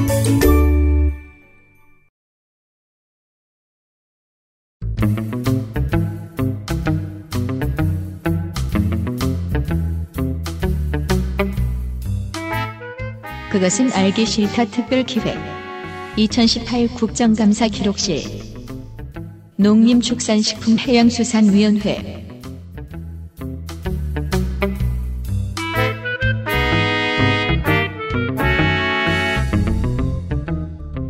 그것은 알기 싫다 특별기획 2018 국정감사 기록실 농림축산식품해양수산위가 마지막 시간입니다. 비상시국 대책회의가 그대로 앉아 있고요. 네. 농림축산식품해양수산이라서 어, 참고인이 필요했습니다. 제가 아는 게 부족하잖아요. 네. 아, 정은정 농축 참고인이에요. 안녕하십니까. 근데 어떻게 나는 해양이 약해요. 제가 충북, 충북 내륙 지역에 갖고 내가 광어랑 우럭회를 구분 못하는 사람이어서. 아, 그쪽이 좀 약해서 제가 오늘 괜찮아요. 도시촌놈 이 세 사람보다 네, 는 낫죠. 그래서 큰 도움 드릴 수 있을까. 네. 저희가 참고인을 농축해서 데리고 왔습니다. 네. 그렇습니다. 음. 농축만 잘 돼도 됩니다. 네, 엑기스, 그죠. 네. 어, 농해수위 간단하게 위원장이 소개를 해드리고 바로 시작하겠습니다. 농림축산식품부, 해양수산부, 농촌진흥청, 산림청, 해양경찰청까지 무려 장관 둘, 청장 셋, 유관기관으로는 마사회, AT, 농협, 지역별 항만공사, 수협 등 너무 큰 기관들을 아주 많이 다루는 농림축산식품해양수산위원회 위원장은 여당이었다가 이게요, 그래서 해경은 행안위로 가야 돼요. 약간 이상해요. 전 산림청도 행안위로 가야 된다고 생각하는데 아니면 농해수위는- 아니면 둘 다 가든지. 농해수위는 위원회의 규모에 비해서 소가 유관기관하고 소관기관들이 너무 범위가 넓어요. 네. 여튼 농림축산식품 해양 음, 맞다 맞다. 아니 근데 넓은 게 이해가 가죠. 땅과 바다를 다루잖아요. 음. 아까 그러니까 그래서 산림청은 국토위로 가도 좋을 것 같고 여튼간에 네 다시 읽으세요. 농림축산식품 해양수산위원회 아 와 대박. 수상 스포츠입니다. 아까 식품부터 나갔어. 농림축산식품해양수산위원회 위원장은 여당이었다가 후반기 유일하게 비교섭 민주평화당으로 넘어왔습니다. 네. 위원장 전남 고흥 보성 장흥 강진 황주홍 여당 간사 충남 천안을 박완주 등 7명이고요. 한국당 간사는 충북 증평 진천 음성 경대수 등 7명. 아까부터 고흥 보성 장은 강진하고 증평 진천 음성 미음 그러니까 이응 미은. 저예저예 위원장이 힘든 게 나라 마음이잖아요. 다 틀려. 비음에 굉장히 다 네. 이상해. 약합니다. 경대수 의원. 네, 경대수 의원 일- 등 7명, 그리고 바른미래당 전북, 전주, 을, 정운천 등 2명, 비교섭, 민주평화당이 위원장 포함 2명, 송금주 1명입니다. 네. 어, 손금주 의원도 이 신세가 비슷하죠. 갈 데도 없고 네. 당장 요즘은 좀 가고 싶은 데도 별로 없는. 네, 되게 자유로워요. 그래서 속상해요. 아, 작년에 녹색 신발 신겼는데 제가 아, 이제 필요가 없었어요. 아, 네. 근데 농축산이 있으니까 뭐 녹색 신발이 어울리잖아요. 광고 듣고 오겠습니다. XSFM입니다. 숙면 감촉 커버 잘 만들고 제갑 29 days 제주의 신선함에 달콤함을 더하다. 과일 그 이상의 맛. 오감 만족 과일 스낵 푸르넥 감귤 초코. 농해수의 시간에는 제주도 광고를 봅시다. 네, 입이 심심한 당신에게 과자 대신 푸른액을 권한다고 유면상 PD님이 썼습니다. 이렇게 네. 구태의연한 문장이 있네요. 쓰기 귀찮았던 거야 자기도. 그쵸. 어, 귤의 계절입니다. 네. 네, 근데 귤을 싫어하는 아이들이 있어요. 아, 그럼요. 저도 아직 싫어해요. 진짜요? 저도 그게 그럼요. 딱 좋아하진 않아요. 왜냐면 귤은 너무 그 쉬어요. 랜덤해요. 네. 네. 저는 귤 하나를 10초 만에 먹을 수 있는 스킬을 보유하고 있습니다. 가을에 이제 과일 많이 드시잖아요. 예, 푸르넥 저희가 여러 번 말했듯이 맛있습니다. 그리고 싼 건 아니지만 이왕 먹일 거 제대로 먹이실 수 있습니다. 생갈 위에는 무첨가 푸르넥만의 특별한 원적 개선 제조 방식. 어, 유명상 PD님은 그냥 다짜고짜 말린 과일은 맛없어서 못 먹는다고 써놨네요. 그렇죠. 네. 그건 그냥 썩을 것입니다. 그리고 끄덕이고 음. 계십니다. 그 농축 참고인이 어떻게 알아요? 뭐요? 과일이요? 네. 집에서 많이 썩히잖아요. 그러니까 말리지 않아. 그건 먹지 않아서 썩는 거고요. 그냥 아니요, 말리기만 근데 하면 맛이 의외로 있는가. 감 같은 거 땡감 있잖아요. 네. 농촌감 많이 주시니까 한번 감말랭이 같은 거 해보려고 집에서 이렇게 베란다에 넣었는데 쉽지 않아요. 그러니까 아. 결국에서 여쭤봤더니 일단 건조기에 들어가야 돼요. 맞아요. 열풍으로 음. 순간 네. 이게 그냥 자연바람에 그 곰팡이 쓸고 막 맞아요. 벌레 그냥 파리의 개체수만 늘리게 돼 있다고. 엄청 집에서 후회했어요. 하려고 그래가지고 그래서 여러분은 푸른액만의 특별한 원적 개선 제조 방식을 느껴보세요. 네. 그 저기 그 유명상 PD님이 원고를 얼마 나 대충 썼냐면요. 밑에 홍성갑 푸른액 찬양 블라블라라고 그냥 써놨어요. 네. 이럼 우리가 이제 블라블라를 해야 돼요. 근데 홍성갑, 이게- 렛츠고. 아니 찬양을 하려고 해도 요즘 먹어봤어야죠. 아, 또 예. 먹여- 먹이라 이거야, 또. 그리고 왜 그렇죠. 푸른행 안, 푸른행 안 갔다 놓은 거야 왜? 그러게. 그죠. 어. 아, 그게 있는데. 아니 이 사무실에 있는 거를 생각해 아까 제가 와서 너무 배가 고픈 거예요. 근데 그러면 떠오르는 게 푸른액이에요.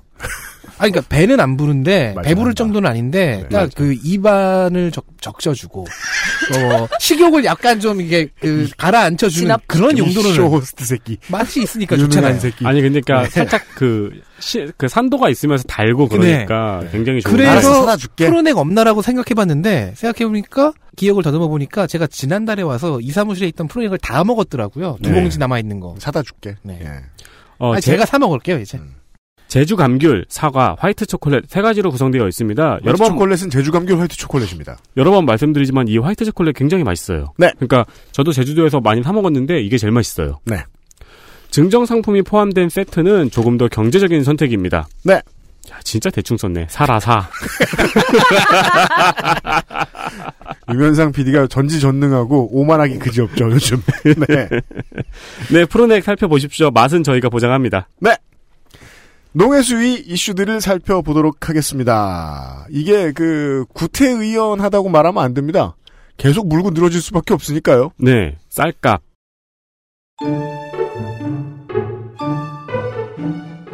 이슈 하나.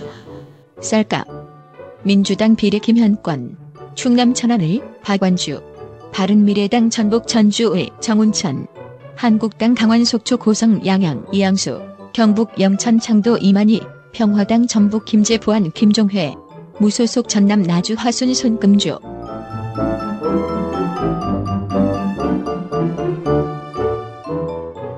어, 사실 여기 옆에 제가 의원들을 쭉 썼는데요. 이거 안드로드가 읽었겠죠? 네. 그냥 농해주의라고 쓰려다가 어, 혼날 것 같아서. 농해수위 전체죠? 네. 그 외교위에서 오이사 해- 조치 해제 가지고 모두가 떠들었듯. 그렇죠. 어, 농해수위의 국정감사는 사실 쌀청이라는 피감기관을 따로 만들어야 됩니다. 미곡청이라고 하면 되지. 쌀 청하니까 쌀 조청 같잖아요. 그러니까요. 달게 느껴집니다. 네. 그러니까 누굴 불러도 쌀값을 얘기해야 되거든요. 매년 쌀값에 대한 논쟁이 가장 먼저 일어납니다. 이게 농해수의 식순인 것 같아요. 네. 예. 일단 쌀값 얘기하고 다른 이야기하는 거. 그렇죠. 미국 의뢰. 농식품부 장관이 와가지고 먼저 쌀값 때문에 한창 곤욕을 치르고 그리고 농협 회장이 와서 다시 답하고 AT에서 와서 답하고 어딜 가든 거의 쌀값 얘기는 기본적으로 시작을 합니다. 진짜 의뢰 같군요. 네. 정부는 5년에 한 번씩 쌀, 쌀 목표 가격을 정합니다. 그리고 이걸 기준으로 쌀값을 조정을 하고 직불금도 책정을 합니다. 그러니까 사실 이 쌀 목표 가격이 굉장히 중요해요. 올해 국정감사에서도 정부가 쌀값 목표치를 너무 낮게 설정했다는 질책이 줄을 이었습니다. 음. 올해 정부에서는 쌀값을 80kg에 19만 4천 원 플러스 알파, 즉 최소 19만 4천 원으로 하겠다고 먼저 계획을 밝힌 바 있습니다. 그 대통령의 후보 시절 공약이 21만 원이었거든요. 네. 근데 이건 이제 임기 중 달성 목표치고 당장 뿅 하고 21만 원을 만들겠다는 건 아닙니다. 그렇습니다. 심지어 이 대통령 후보 시절에 그 문재인 대통령뿐만이 아니에요. 박근혜 아, 때부터도 21만 원이 아니라 무려 23만 원까지도 해주겠다 뭐 이렇게 얘기를 했는데 음. 20만 그러니까 원 넘어가는 게 약간 그 계속되는 예. 목표군요. 예, 그래서 이제 대선 후보들의 주요 농업 공약, 그러니까 농업 공약, 공약에서도 늘 쌀값 먼저. 음. 자, 지금 우리가 듣게 되는 건 누구의 이야기입니까? 이양수 의원이 이 부분을 지적한 질의입니다. 속초 고성 양양이죠, 한국당에. 20년 전에 80kg 한가마 기준 14만 9천 원이었는데 물가 상승률을 그대로 계산하면 지금 24만 5천 원이 나옵니다. 문재인 대통령께서 대선 공약 때 물가 상승률 반영해서 쌀 목표가 저- 정하겠다고 하셨잖아요. 국정감사장에서는 거의 모든 의원이 쌀값 24만 원 아니면 적어도 21만 원은 돼야 된다고 목소리를 높였습니다. 지금 당장. 네. 김종혜 의원의 이야기를 확인을 해보시죠. 평화당입니다. 이것은 어쨌건 목표 가격의 적정화 최소한 24만 5천 원이 돼야 한다고 봅니다. 이 부분- 무슨 근거는 말했겠죠? 아, 앞에 너무 길게 말해서요? 네. 근데 근거를 이야기를 하려면 사실 물가 상승률 따져가지고 30년 전하고 비교하면 막 50만 원까지 올라가요. 음, 네, 네, 네. 민주평화당 같은 경우에는 24만 5천 원이 당론이에요. 음. 네, 당론으로 아예 정했어요. 그럴 수밖에 없죠. 전남, 전북을 네. 배경으로 하는. 네. 어, 원고를 쓰다 보니까 제가 작년에도 이 얘기를 했던 것 같더라고요. 그래서 작년 원고를 열어봤습니다.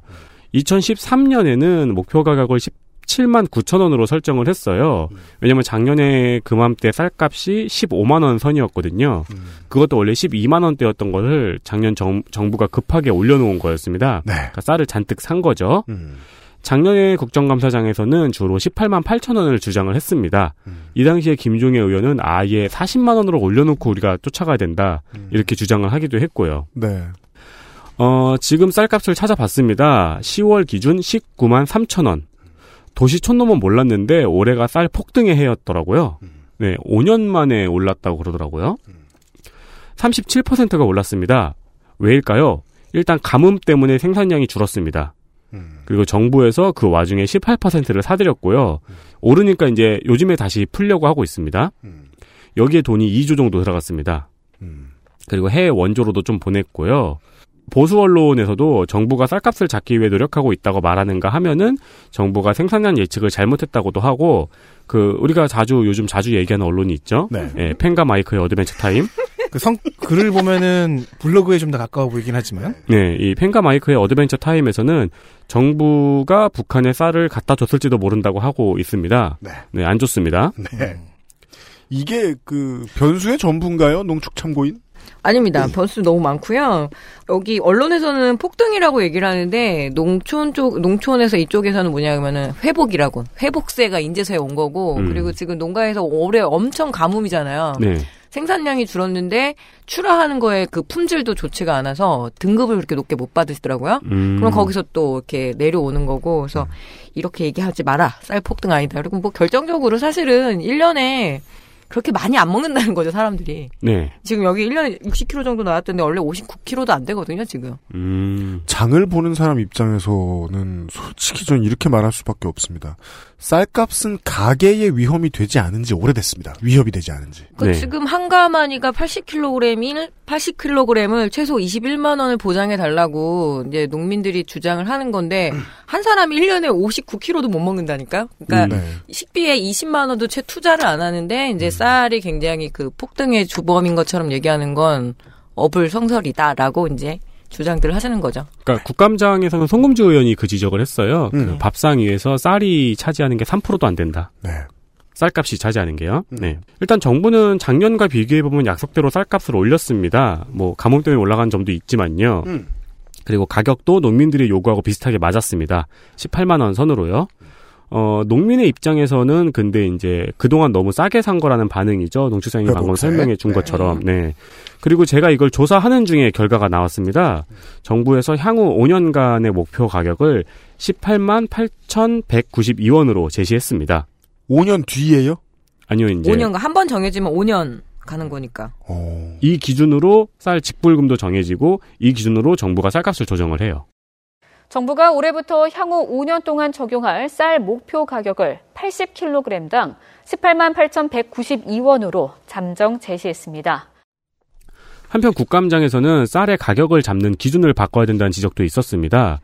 저희가 뭐 15만 원, 18만 원 이야기한 게 한가마니 80kg 기준입니다. 제가 실제로 가만히를 본 지가 한 30년 된 음. 것 같습니다. 정운천 의원은 국민 한 명이 1년에 말씀하신 것처럼 60kg도 못 먹잖아요. 근데 80kg를 목표로 하면은 목표 가격 설정이 어렵다고 지적을 한 겁니다. 그래서 정운천 의원은 차라리 10kg를 기준으로 하자고 제안을 했습니다.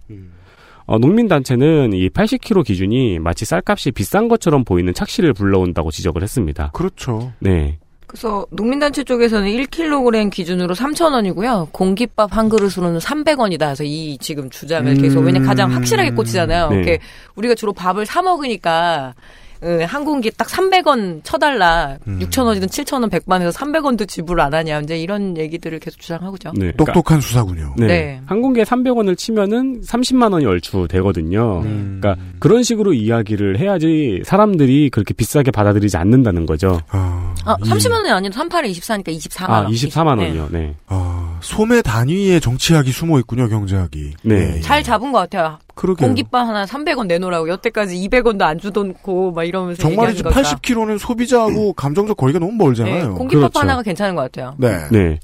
어, 그렇게 한번 한번 환산을 해보겠습니다. 일단 80kg에 18만 8천 원이라고 말씀을 드렸죠. 그렇게 치면 10kg는 2만 3,500원입니다. 그리고 그럼 당연히 1kg는 2,350원입니다.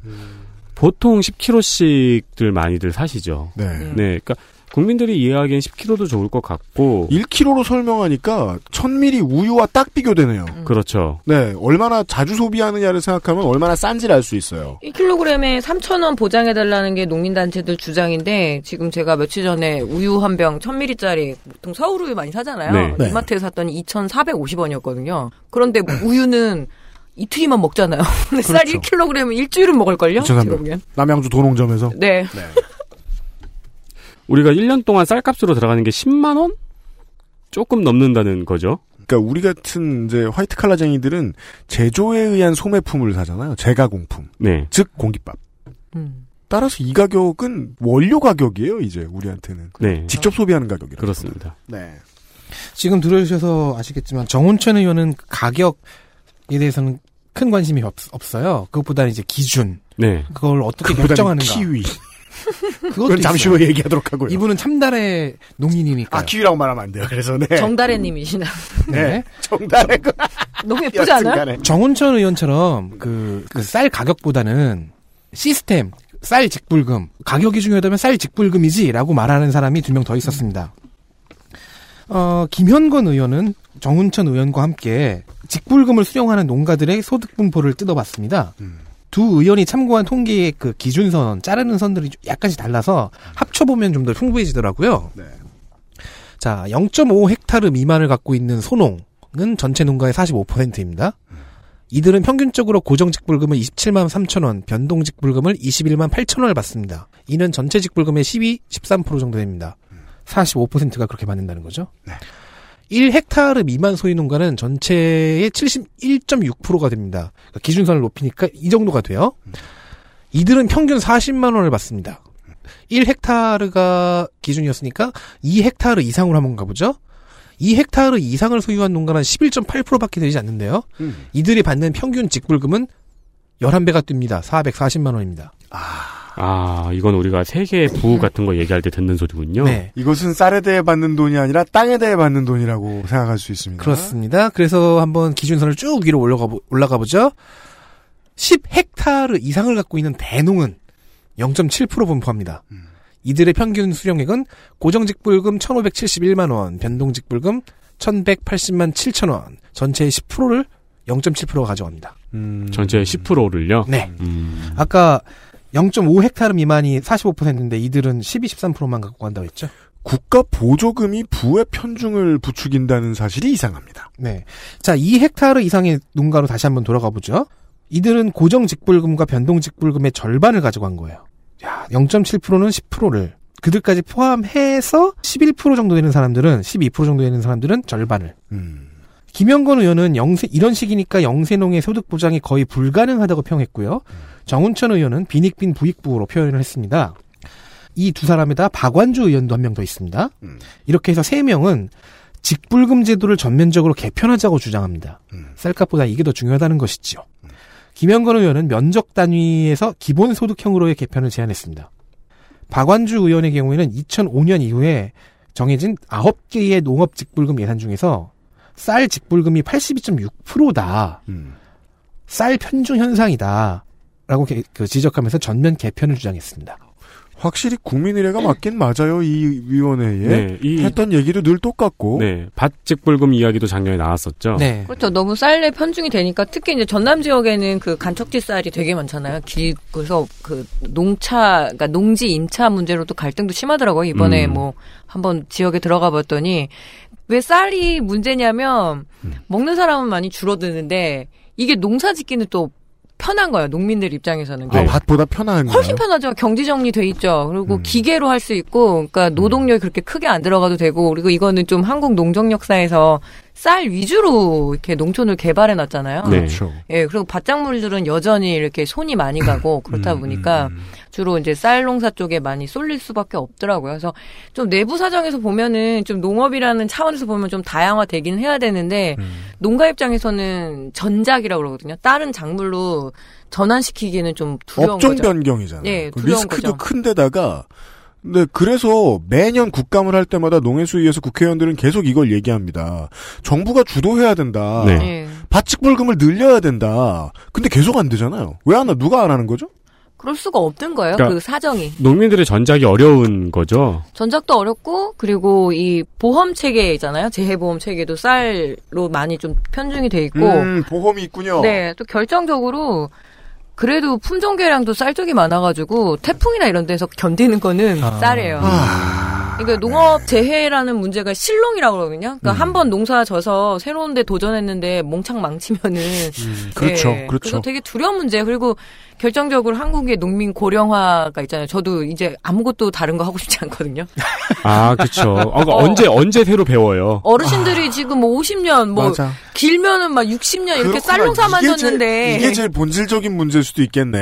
예, 어떻게 해요? 그러니까 소비는 줄어들고 농사를 짓는 그러니까 쌀농사를 짓는 농민들은 나이가 많이 들고 그리고 그게 익숙하고 하니까 지역에 가니까 엄청 임대하시더라고요. 사업가가 리스크를 새로 지려면 덜 늙어야 돼요. 밭작물 같은 경우에는 이건 정말 젠더적 관점에서 보면은 언니들 여성농민 언니들이거든. 5천 년 동안 호미야 씨 이러면서 그러니까 쌀농사 짓는 농기계는 너무 첨단으로 많이 발전을 한 거예요. 근데 여전히 밭농사는 호미 수준이라고 말면서 그래서 많이 예전부터도 농촌에 가면 남자들은 쌀농사 짓고 여자들은 이제 밭 쪽으로 하니까 뭐 그런 문제도 좀 있다고 저는 생각해요. 전환을 열심히 하지 않다 보니 현대화도 더디군요. 네. 그래서 만약에 쌀 농촌 그 농지에 지금 시설 작물이 좀 들어오긴 하거든요. 막 유리온실이니 이런 거. 네네. 네. 근데 그런 현상은 또 다른 차원에 좀 봐야 되죠. 음. 농지라는 가치에서 보면 어 노는 지켜질 필요는 있어요. 제가 봐도. 그런 데서 우리가 데이터 센터 할 때 봤던 그 수많은 공약들이 나오는 거군요. 그렇죠.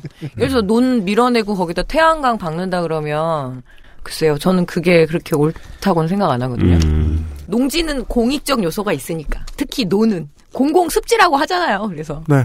알겠습니다. 농해수위의 국민의례를 지나가서 에, 바다 얘기입니다. 네. 가만히 있겠습니다. 저는 제가 바다를 딱히 좋아하는 건 아닌데 갑자기 힘이 팍팍 솟습니다. 아니 바다가 형을 좋아해요. 그러니까 아니요. 법사위 시작하기 전에 먹었던 야왕 데이가 지금 어, 약 기운이 도는 것 같네요. 진짜예요. 광고 왕이야 이 사람. 그러게. 어, 나- 광고주들이 되게 좋아할 것 같아요. 아까 네. 법사위 때 법사위 녹음할 때나 갑이. 죽어가 죽어가고 있었는데 내가 느껴도 내가 죽고 있었는데 박안주 의원이에요. 네.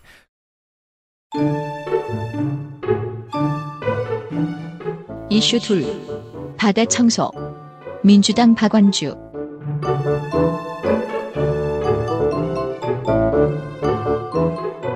그것은 알기 싫다 290C회와 291C회 두 주간에는 버려진 테이크아웃 컵의 여정을 재구성하면서 합성 플라스틱의 종류별 재활용 여부와 재활용 산업에 대한 간략한 둘러보기를 했지요. 네.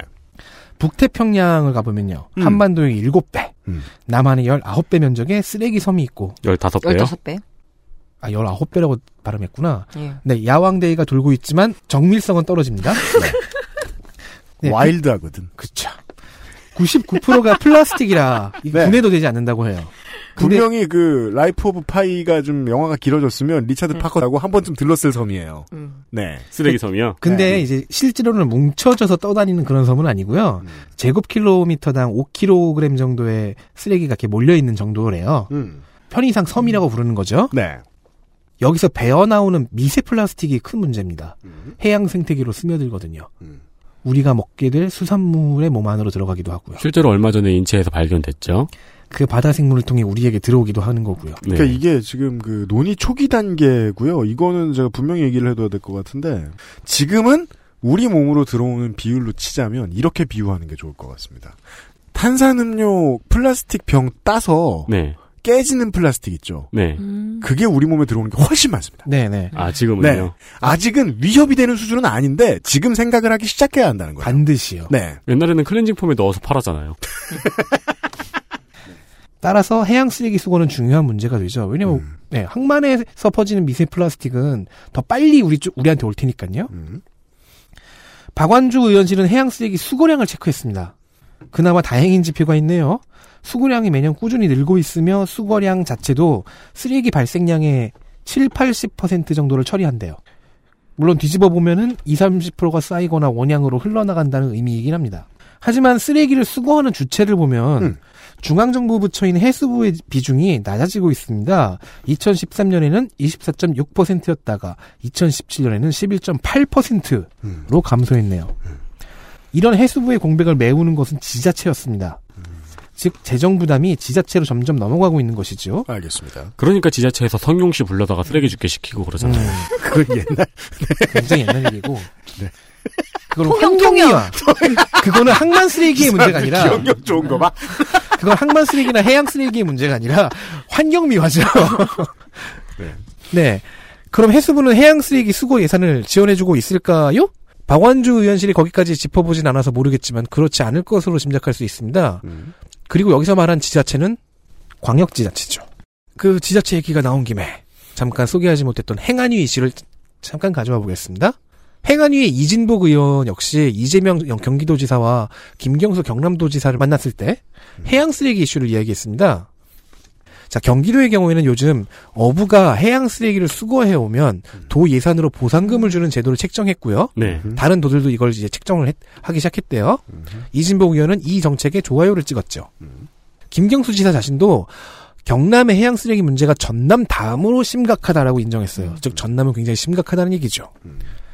두 지사에게 이진복 의원이 대안으로 제시한 것이 그 제가 이진복 의원을 엘리트 플레이어로 선정하면서 살짝 말했던 항만을 청소하는 청항선입니다. 80톤짜리 청항선 한 대를 건조하는데 4, 50억이면 된다. 이 말을 들은 이재명 지사는 바로 내년 예산에 편성하겠다고 했고 김경수 지사 또한 긍정적으로 답변했습니다. 물론 저는 약간 심성이 꼬인 인간이라서 어, 이진복 의원이 혹시나 청항선 건조업체와 관계가 있나 의심을 하고 있긴 합니다. 일단 경기도는 내년에 청항선을 도입할 것이 거의 확실하고 경남도의 반응도 긍정적이라니까 지자체가 소화하는 해양 쓰레기의 수고량은 더 늘어나겠네요. 하지만 박완주 의원이 지적한 바 중앙정부의 줄어드는 수고량은 좀 늘려야 할 필요가 있을 것 같습니다. 참고로 해양 쓰레기 이슈는 GMO 이슈와도 살짝 연결이 됩니다. 어, 해양 생물에게서 GMO 유전자가 검출이 되고 있어요. 뭐 이 자체가 유해한지 아닌지는 아직 모르고 아마 아니겠지만은 이게 단순히 GMO가 들어간 양식장 사료가 원인인지 아니면은 육상 폐기물 때문인지를 아직 알 수가 없다는 점이 불안한 부분입니다. 사실 이 해양 GMO 이슈도 박원주 의원이 다룬 이슈 중 하나입니다. 오늘 다루지는 않을 것입니다. 알겠습니다. 저희들은 GMO 이슈를 잘 다루지 않을 것입니다. 네. 알 수 있는 게 워낙 없기 때문에요. 예, 농해수위에서 이야기하면 조심해야 됩니다. 그레이트 마더의 오더. 난 이제 놀랍지도 않아. 네. 그랜드 마더 오더 아니고 아, 그렇구나. 그레이트 마더 뭐야? 아니, 엄청 짱 엄마. 엄마 이만해. 그 참고인 저 나, 본인이시죠? 나는 짱 크진 않잖아.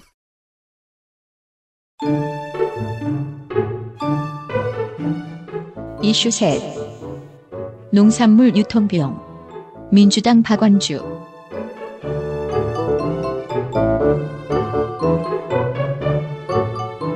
다시 농산물로 돌아오겠습니다. 그래도 박완주 의원입니다. 네. 이 이슈도 의뢰 중에 하나입니다. 사실 농해수위 국감은 매년 똑같은 주제와 똑같은 이야기가 반복이 됩니다. 어려운 농촌, 돈 버는 딴 사람, 협동조합의 비리. 음, 어, 먼저 유통비용을 살펴보죠. 민주당 박원주 의원입니다. 네. 자, 양파값이 천 원입니다. 음. 그 중에서 유통에 들어간 비용이 얼마일까요? 710원입니다. 농가에 29만 원이 남고 유통에 71만 원이 들어갑니다. 네. 양파가 71%로 제일 높고요. 그 뒤로 고구마가 69.3%, 월동무가 64.5%, 배가 63.4% 등이 있습니다. 네. 2016년 주요 농산물의 유통 비율은 44.8%입니다. 쌀이 제일 저렴한데요. 쌀은 28.7%입니다. 이러니까 쌀을 더 많이 지- 지으려고 하긴 하겠네요. 저 쌀은 아무래도 보관에 용이하고 앞에 말한 이 반찬들은 그러니까 쌀 나와서 이제 반찬 나온 것 같은데 음. 수분이 많잖아요. 관리하다 네. 저온 창고부터 해서 기본적으로 좀 투입되는 비용이 있어요. 유통액도 그래서 제가 이렇게 이 많이 예, 찍히고 상처나고 그래서 딸기나 캠벨 포도를 살 때마다 그 생각이 들거든요. 야, 이거 포장과 유통이 거의 대부분이구나. 네. 음. 보관과. 네. 예. 실제로 저희 그 XSFM 티셔츠도요. 흰색이면 그게 더 많이 들어요. 유통이요? 그 보관 비용이. 음. 예. 이염될까봐. 예, 더 빨리 팔아야 되거든요. 예. 네.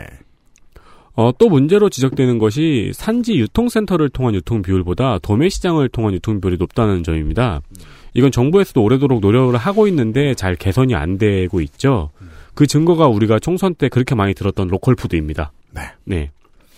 우리나라 이거 청가시장 한 손 다섯 개가 다 휘젓고 있어요. 예, 음. 가락동 시장 가서 디모 청가부터 해가지고 네. 그래서 기자들이든 뭐든 그리고 심지어 정책 짤 때도 이 청가 사장님한테 가서 물어봐야 되는 거예요. 그러니까 이게 그 전망이 예. 어떠냐고 말면서 이 도시의 바보들이 되게 그 궁금해하는 게 아니 이런 문제를 완화시켜 주려고 이런 문제점을 완화시켜 주려고 농산물 유통공사가 있는 게 아니 H가 있는 게 아니겠느냐라고 생각하는데 그냥 뭐 사기업들이 휘어잡고 있나 봐요. 그렇죠.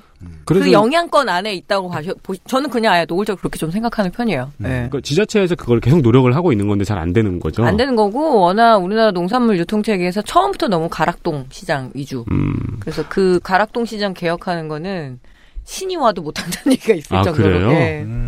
워낙 소수의 청가 시장을 꽉 틀어지고 있는 그 큰 손들이 있으니까 보이지 않는 큰 손도 아니고 엄청 잘 보이는 큰 손들이 음. 맘대로 할 수 있는 정도의 파워가 있죠. 음. 예. 그래서 그 뭐 강남에 유통점을 만들겠다 이런 공약이 나오는 네네 거군요. 그런 것도 있고요. 다음은 축산물 유통 비용이군요.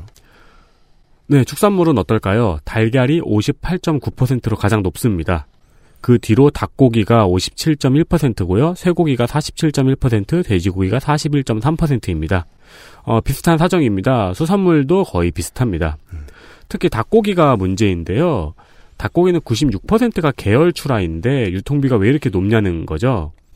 2018년 2분기 기준 닭고기 1kg의 생산 단가 가격은 1982원이었는데 도매 단계는 3615원, 소매 단계는 4618원입니다. 그러니까 농장부터 가공까지 전부 다 한 회사가 맡아서 하는데 유통에 들어가는 비용이 이렇게 높으면 의미가 없잖아요. 네.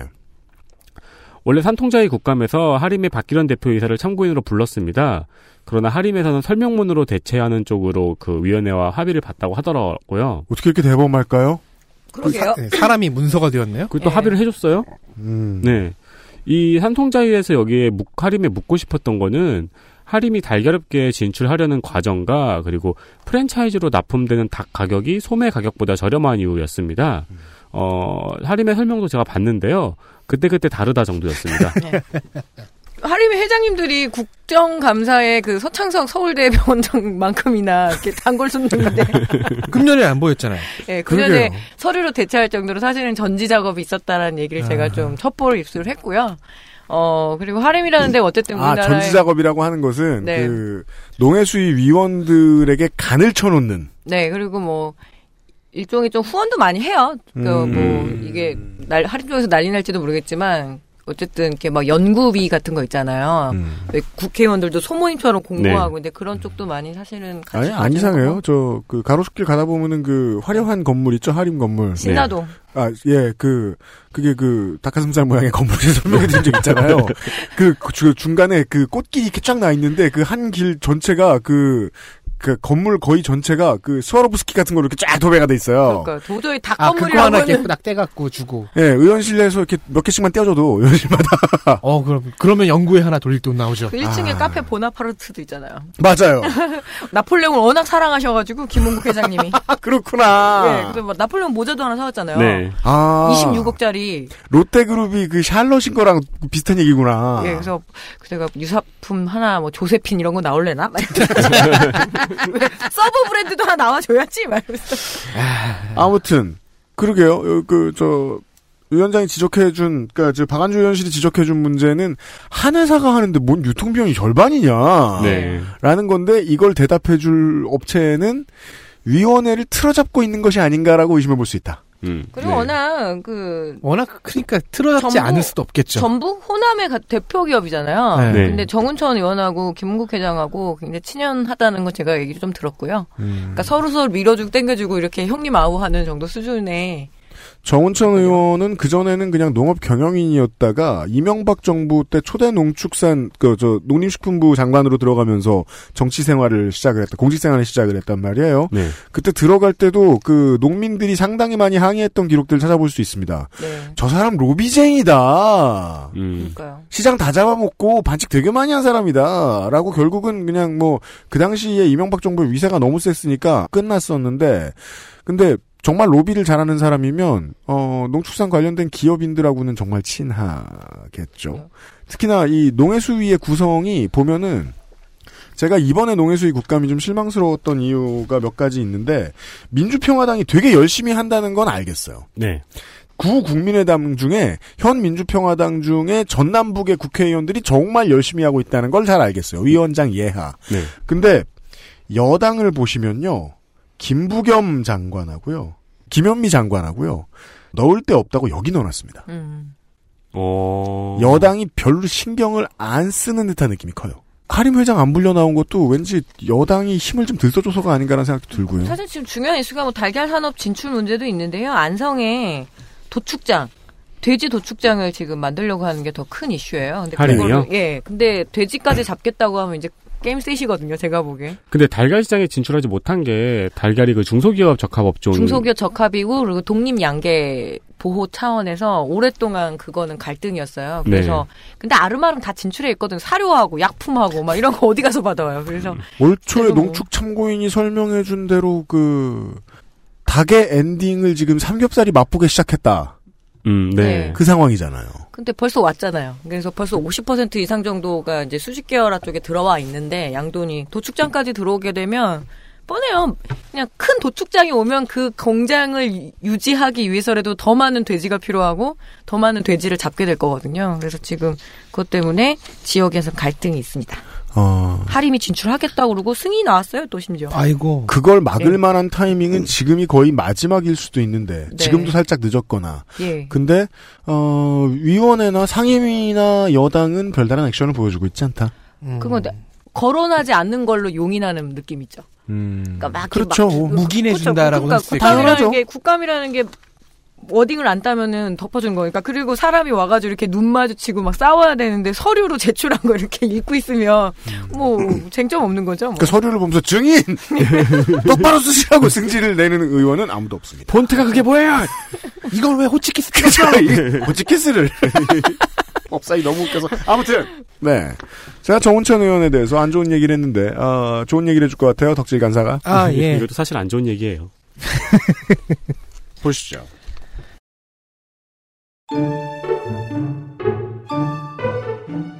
이슈 넷. 텅텅 빌 정도로 해보세요. 다 어디 갔나? 외국에 다 갔다고.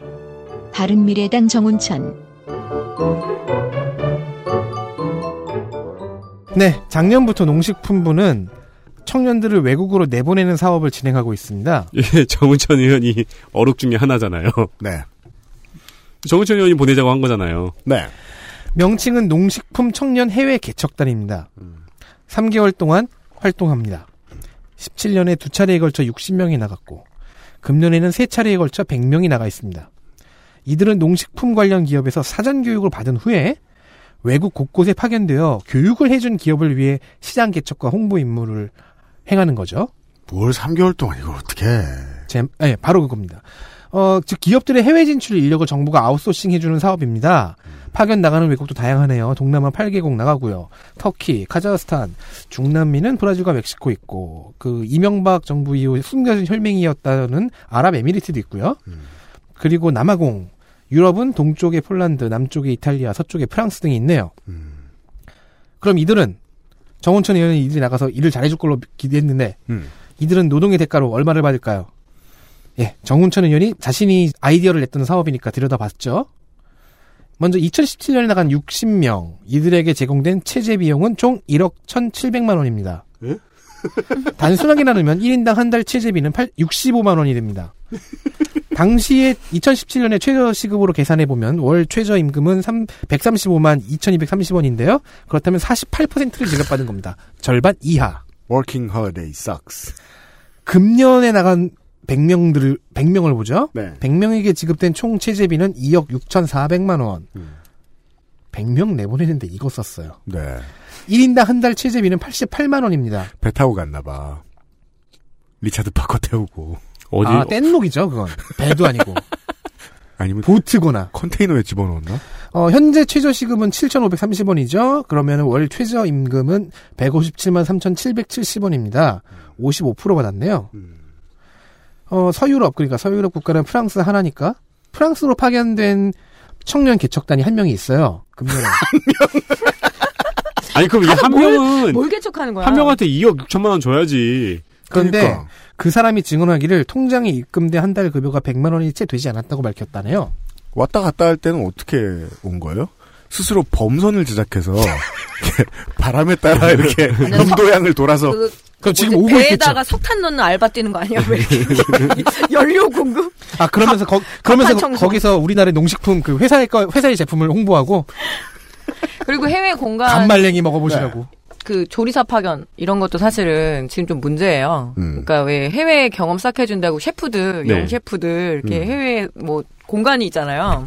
거기 가서 완전히 시다바리처럼 아 진짜요? 네, 그것 때문에 좀 많이 문제도 되고 많이 알려지지 않았지만 비슷한 관례들이 있다는 얘기군요. 이미 많이 있었죠. 그 뭐 코이카 통해서 가서도 이제 거의 뭐 노비처럼 아니 그러니까 거의 식모처럼 이렇게 되는 경우들이 많아서 늘 음. 좀 문제가 돼요. 그 시사 프로그램에서 코이카를 이야기할 때는 되게 비리의 온상, 네. 뭐 그 청년들을 외국에 데려다 죽이는 사람들 뭐 이렇게 저 묘사되곤 하는데 그 사업의 내용이 부실하다 보니까 어쩔 수 없는 거기도 하고 저는 그냥 이거 보면서 찾아볼 시간이 길지 않기도 했고 그냥 AT가 뭘 잘못하나 그 유통공사의 어르신들 중에 뭐 이상한 생각을 가지고 있는 사람이 있나라고 생각했는데 다른 공기업이나 공기관에서도 이런 짓을 많이 하나 보네요. 네. 자, 그러면은 이 청년 개척단들을 파견하는 업체들의 사정은 어떨까요? 2년 동안 이 프로그램에 참여한 회사는 135개입니다. 정운천 의원실에 따르면 이들 기업의 17년 매출 규모가 1조를 훌쩍 넘었다고 합니다. 이게 뭐예요? 개 중에는 500대 기업에 속한 기업도 있었고요. 어머, 근데 돈을 이거밖에 안 준다고요? 해외 개척단들의 시장 개척이 도움이 됐는지는 확실치 않습니다. 자, 3개월 얘기하셨습니다. 이거 갖고 무슨 그런 업무를 다 하냐? 음. 3개월 활동했다는 것은 이 개척단에 속한 개인들 입장에서 보면 유의미한 스펙 혹은 경험을 쌓을 시간으로도 부족하죠. 즉, 돈도 못 벌고 경력도 안 되는 겁니다. 농식품부에서는 어, 많은 인원에게 경험을 주기 위해서 3개월 주기로 파견했다고는 하는데 아무래도 탁상 행정 냄새가 많이 납니다. 네. 그래서 애초에 이 아이디어를 냈던 정운천 의원이 많이 실망한 눈치였는데요. 음. 어, 저는 그런 의심도 살짝 해요. 정운천 의원이 예상보다 좀 덜 아쉬워한다. 응? 이 기업 중에 친한 기업이 있는 게 아닌가. 음? 그러니까 정은천 135개 중에 의원은 정은천 의원은 이거 진노해야 되는 타입이에요. 입에 피를 물고 덤벼야죠. 네. 생각보다 너무 순하게 넘어갔다. 아, 화는 냈는데 음. 약간 아니 제스처틱하게. 자기가 보내자고 그렇게 난리를 피웠는데 왜냐면 분명히 화는 냈는데요. 그 화를 낸 것은 기사로 안 나오고요. 이런 이런 문제가 있다라고 정운천 의원이 뿌린 보도 자료는 기사로 많이 나가요. 아이디어를 낸 의원실이 있고 그 아이디어에 들러붙은 공기업과 상당히 많은 수의 사기업들이 있다. 네. 탁상 행정으로 그 아이디어는 좀 많이 미진하고 부진한데 135개 기업 중에 분명히 친한 기업이 있을 것 같다. 그 회사들은 잘 나가는 회사들이다. 그렇죠. 청년들은 3개월을 날렸다. 네. 정도로 정리할 수 있겠습니다. AT 한번 털어야 돼요. AT 그 큰 건물이잖아요, 양재동에. 네, 거기에- 꽃시장 옆에 있는. 예, 그 식당 같은 것도 업자들하고 어떻게 됐는지. 그리고 한 번씩 뭐 거기 청년 식당 한번 이렇게 창업하는 경험해 준다고. AT 아, 센터가 그것도 어? 경험이네요? 예, 예. 수익 사업을 꽤 많이 하고 되게 잘 돼요. 노른자위 땅에 있다 보니까 그 엑스포 같은 것도 마- 그 가- 박람회도 많이 하고 결혼식도 많이 하고. 그리고 숙박업도 하잖아요. 아 그래요? 거기 이렇게 가게 되면 교원들 가는 그런 숙박 뭐라 그러죠? 그, 그 연수 같은 연수원 거. 예. 연수원 네. 그리고 EAT라고 그래서 그, 그 학교 급식에서 전자 거래하는 시스템이 있는데 그거 수수료만 해도 1년 60억이래요. 그래서 이번에 이제 그거 니네 그거 왜 돈 받아놓고 식재료 관리를 안 하냐 그랬더니 AT 그 센터장이라고 해야 되나? 그래서 우리는 그거 전자로만 하기 때문에 식재료는 관여 못 한다고. 이제 그런 식으로 얘기하는 거죠. 그러니까 수, 우리는 전자 시스템만 관여하는 거지. 농촌 진흥 그리고 우리나라 농산물 유통의 어떤 활성화 이게 AT 센터의 가장 그 기본 설립 목표인데 네.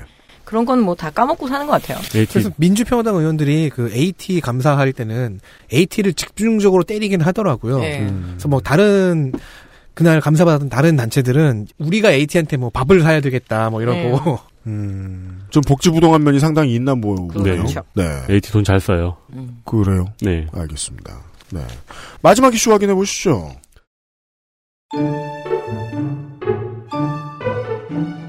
이슈 5.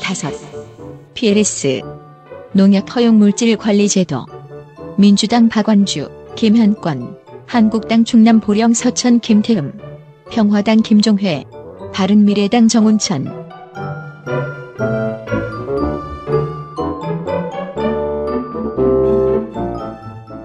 네, 내년부터 농가에 PLS 농약 허용물질 관리 제도가 시행됩니다. 어, 소비자가 많은 우리 청취자들에게도 밀접한 사안입니다. 아주 아주 간단하게 말하면요. 농약 사용 기준을 더 깐깐하게 적용하겠다는 겁니다. 음. 잔류 허용 기준이 설정된 농약 성분, 즉 어떤 농산물에 등록된 농약이 아닌 농약 성분은 0.01 ppm 이상이 검출되면 무조건 부적합 판정을 받는다는 겁니다. 이제 부적합 판정을 받으면 폐기되거나 판매를 못하게 되는 거죠. 음. 그러니까 이제 무슨 말이냐면은 한 농산물에 거기에 맞는 농약을 정해주고 그거 이외의 성분이 검출되면 못 파는 거예요. 그런 거 다 알 만큼의 인력이 없을 것 같은데 아무튼 더 들어봅시다. 네. 어, 그동안에는 모든 농산물, 모든 농약을 관리를 할 수 없으니까 어떤 식으로 관리를 했냐면은 그러니까 예를 들어 취나물에서 발견된 농약은 깻잎에 적용되는 기준으로 평가하는 등이었어요. 그러니까 이제는 앞으로 등록된 거 아니면 다 안 되라는 식의 적용이고 그리고 이제 모든 농산물에 다 등록 농약을 이제 적용을 하겠다는 겁니다. 이러한 포지티브 리스트가 들어와야 들어와서 유지가 잘 될 거라고 보이진 않는다 여튼간에 그래서 PLS가 포지티브 리스트 시스템의 약자더라고요. 그래 불군요. 네, 더 복잡한 건 줄 알았어요. 당장 내년 1월부터 시행됩니다. 그래서 지금 농가에서는 농가에서는 이를 유예하라는 목소리가 높습니다. 자유한국당의 김태흠 의원 그 마주친 데는 괜찮으신지 모르겠어요. 괜찮으니까 또 나와가지고 감사하고 네. 어, 민주평화당의 김종혜 의원은 이 농민들이 이 제도를 자- 아직 잘 이해하지 못하고 있다고 밝혔습니다. 그리고 자유한국당의 김성재, 김정재 의원과 민주평화당의 김종혜 의원에 의하면은 이게 2013년부터 준비해왔던 제도예요. 근데 아직 등록 농약이 있는 작물이 반도 안 된다고 지적했습니다. 그렇죠. 네. 그리고 최근 5년 동안 연평균 109건의 농약을 등록을 했는데 올해 들어서 1670건의 농약을 속성으로 등록했다고 하고 벼락치기했다. 네.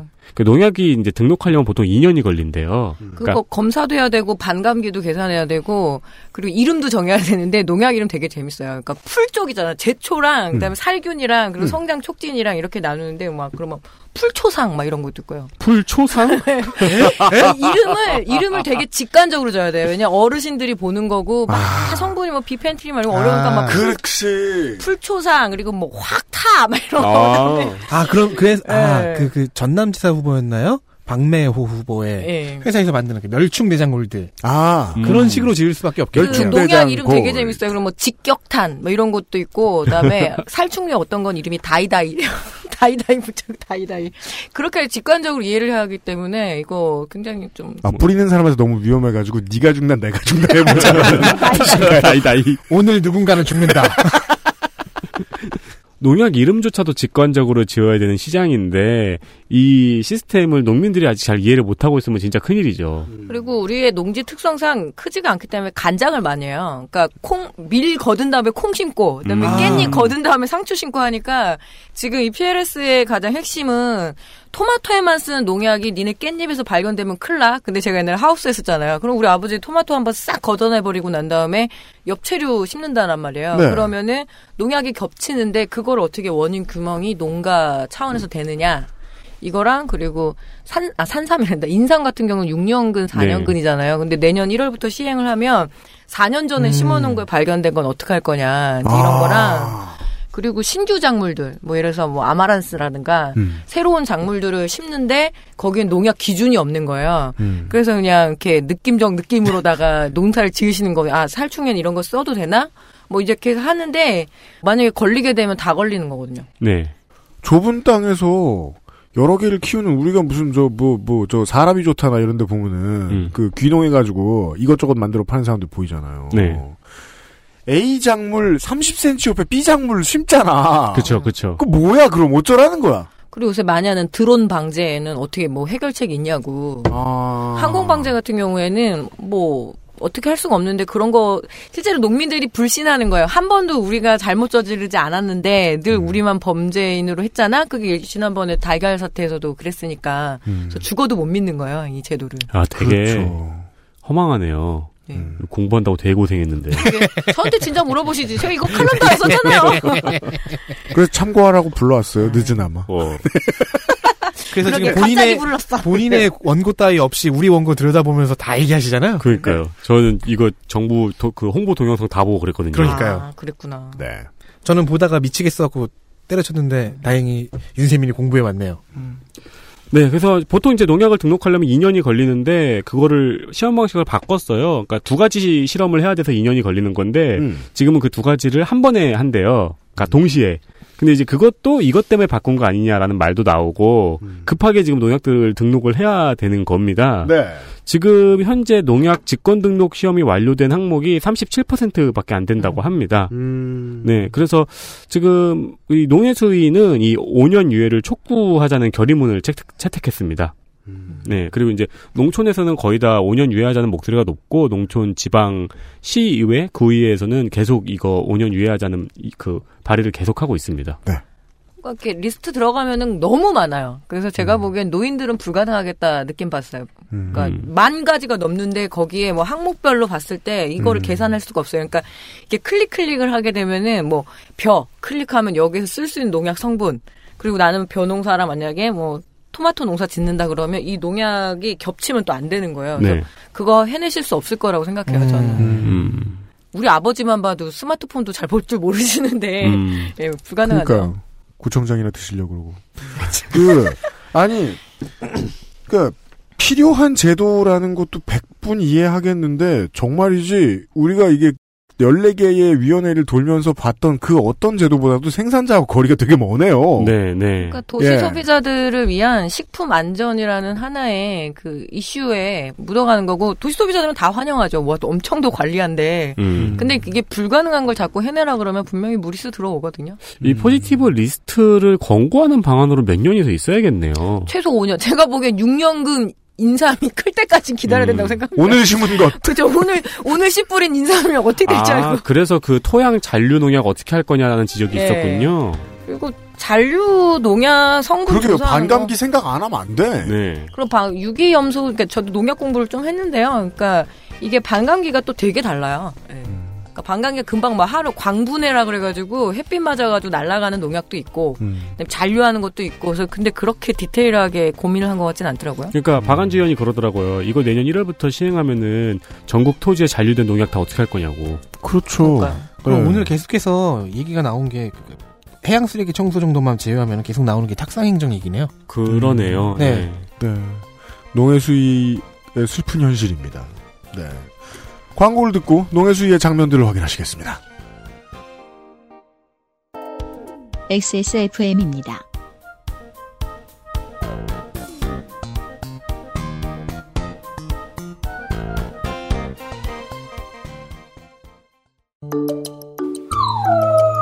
살짝 아쉬워할 때도 목 놓아 울 때도 가족이지만 모든 말을 이해하진 못하니까 좋은 것만 골라서 트루 패밀리 가장 수준 높은 반려동물 간식 트루 패밀리 사랑하는 가족에게 트루 패밀리를 주세요. 유해물질 무첨가 잘 만들고 체갑 29 days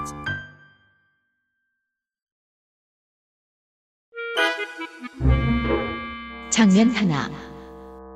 해경의 체력 검증.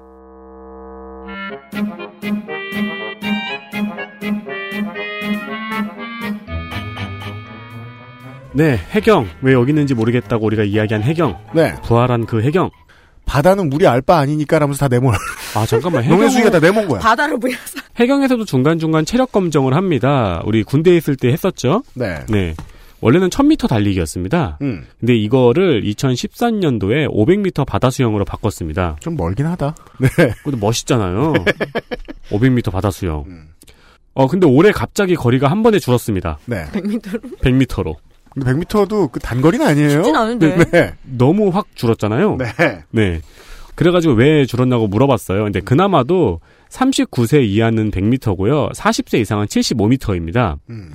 예, 국감장에서 김종혜 의원이 왜 이걸 줄였냐고 물어보니까 모든 구성원이 500m 수영을 하기에는 여건이 부적절했다고 합니다. 음. 이게 되게 멋있었겠죠? 그 철인 삼종 경기처럼. 이게 그, 그, 해병. 네. 그렇죠. 저 실내 낚시터 같겠죠. 어, 근데 그나마도 이게 이래서 면제 저래서 면제 하다가 최근 5년간의 참여율이 37%라고 합니다. 아니, 100%가 안 될 건 검정을 뭐하러 해요? 3분의 1 정도만 이 검정을 하고 나머지는 안 한다는 거죠. 네, 그래서 이제 육군하고 비교를 많이 합니다. 육군은 60, 세 사성장군도 체력 검정을 받거든요. 그렇죠. 네. 네. 한 60% 확률로 수영을 못해도 해경이 될 수 있을 것 같습니다. 다음 보시죠. 장면 둘. 예스, 유캔. 바른미래당 정운천.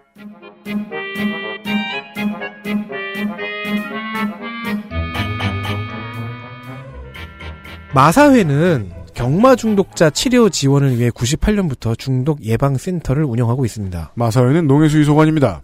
그 명칭은 You Can 센터입니다.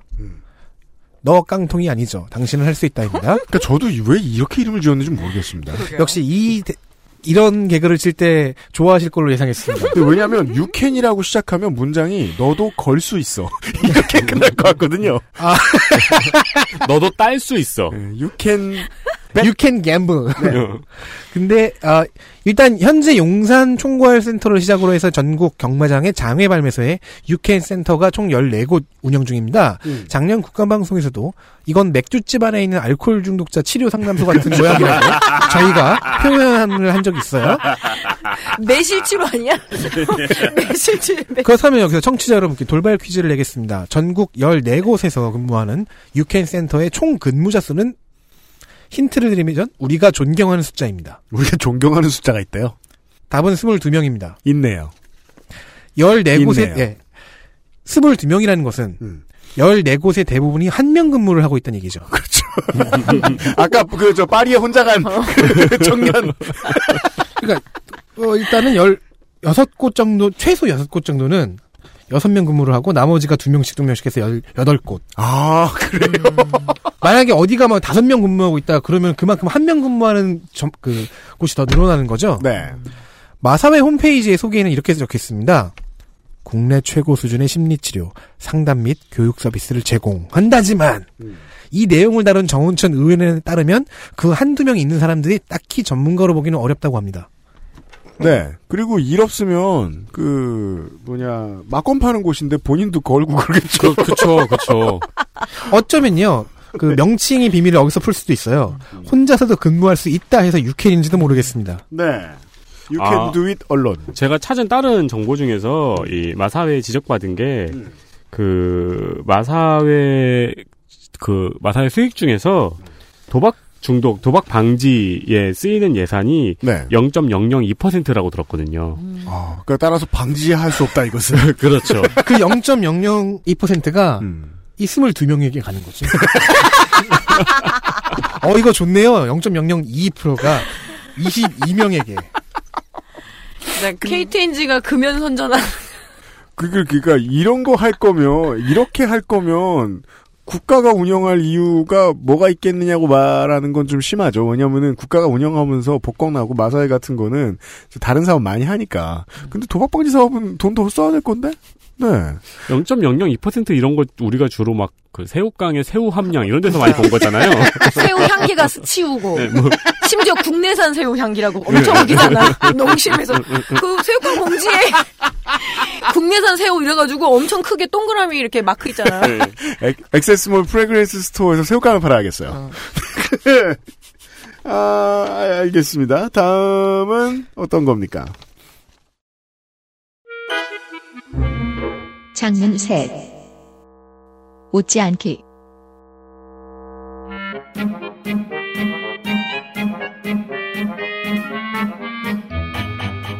어, 농림축산식품부 국정감사장에서 김태현 의원의 질의가 끝나고 김성찬 의원이 의사진행 발언을 요청합니다. 보시죠. 거기 차관님 뒤에 앉아 계신 건 두 분 일어나 보세요.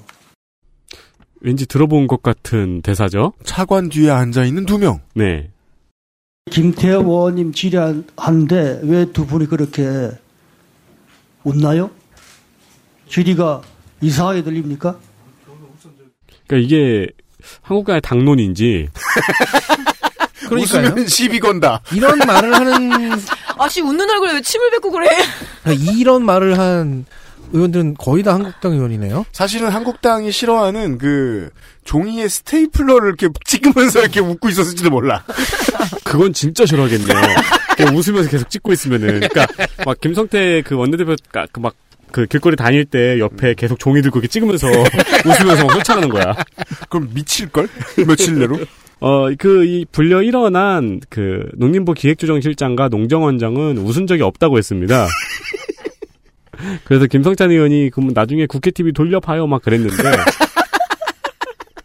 제가 이걸 확인한 그 유튜브 채널에서 영상을 크게 돌려서, 네. 크게 확대해서 돌려봤습니다. 네. 근데 웃긴 웃었어요.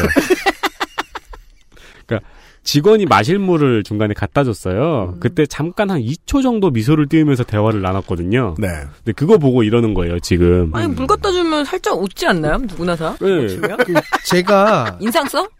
제가 골라 그 장면으로 골랐는데 그 편집 과정에 빠진 것 중 하나가 어느 의원이었죠? 참고인 두 명이 낄낄대며 웃어가지고 거의 경로를 하는 게 있었어요. 네. 근데 그거는 다른 의원들도 약간 좀 기분을 나- 나빠했고 낄낄대며 웃었잖아요. 네. 이건 미소잖아요. 뭐. 네. 음. 또 웃는 네. 거에 지금 한국당이 굉장히 민감해요. 음. 네. 그 질의할 때 사람들이 많이 웃었나? 음. 작- 작년이나 이럴 때. 네. 근데 그럴 수밖에 없. 네. 김진태부터 시작된 걸 수도 있겠네요. 김진태 의원으로부터. 네. 이런 것도 기억하셔야죠. 김성찬 의원입니다. 이 사람 지역구 어디더라?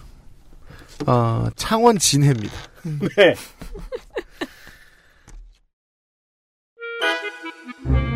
장면 넷. 무자격 조합원은 왜 생기는가? 민주당 김현권.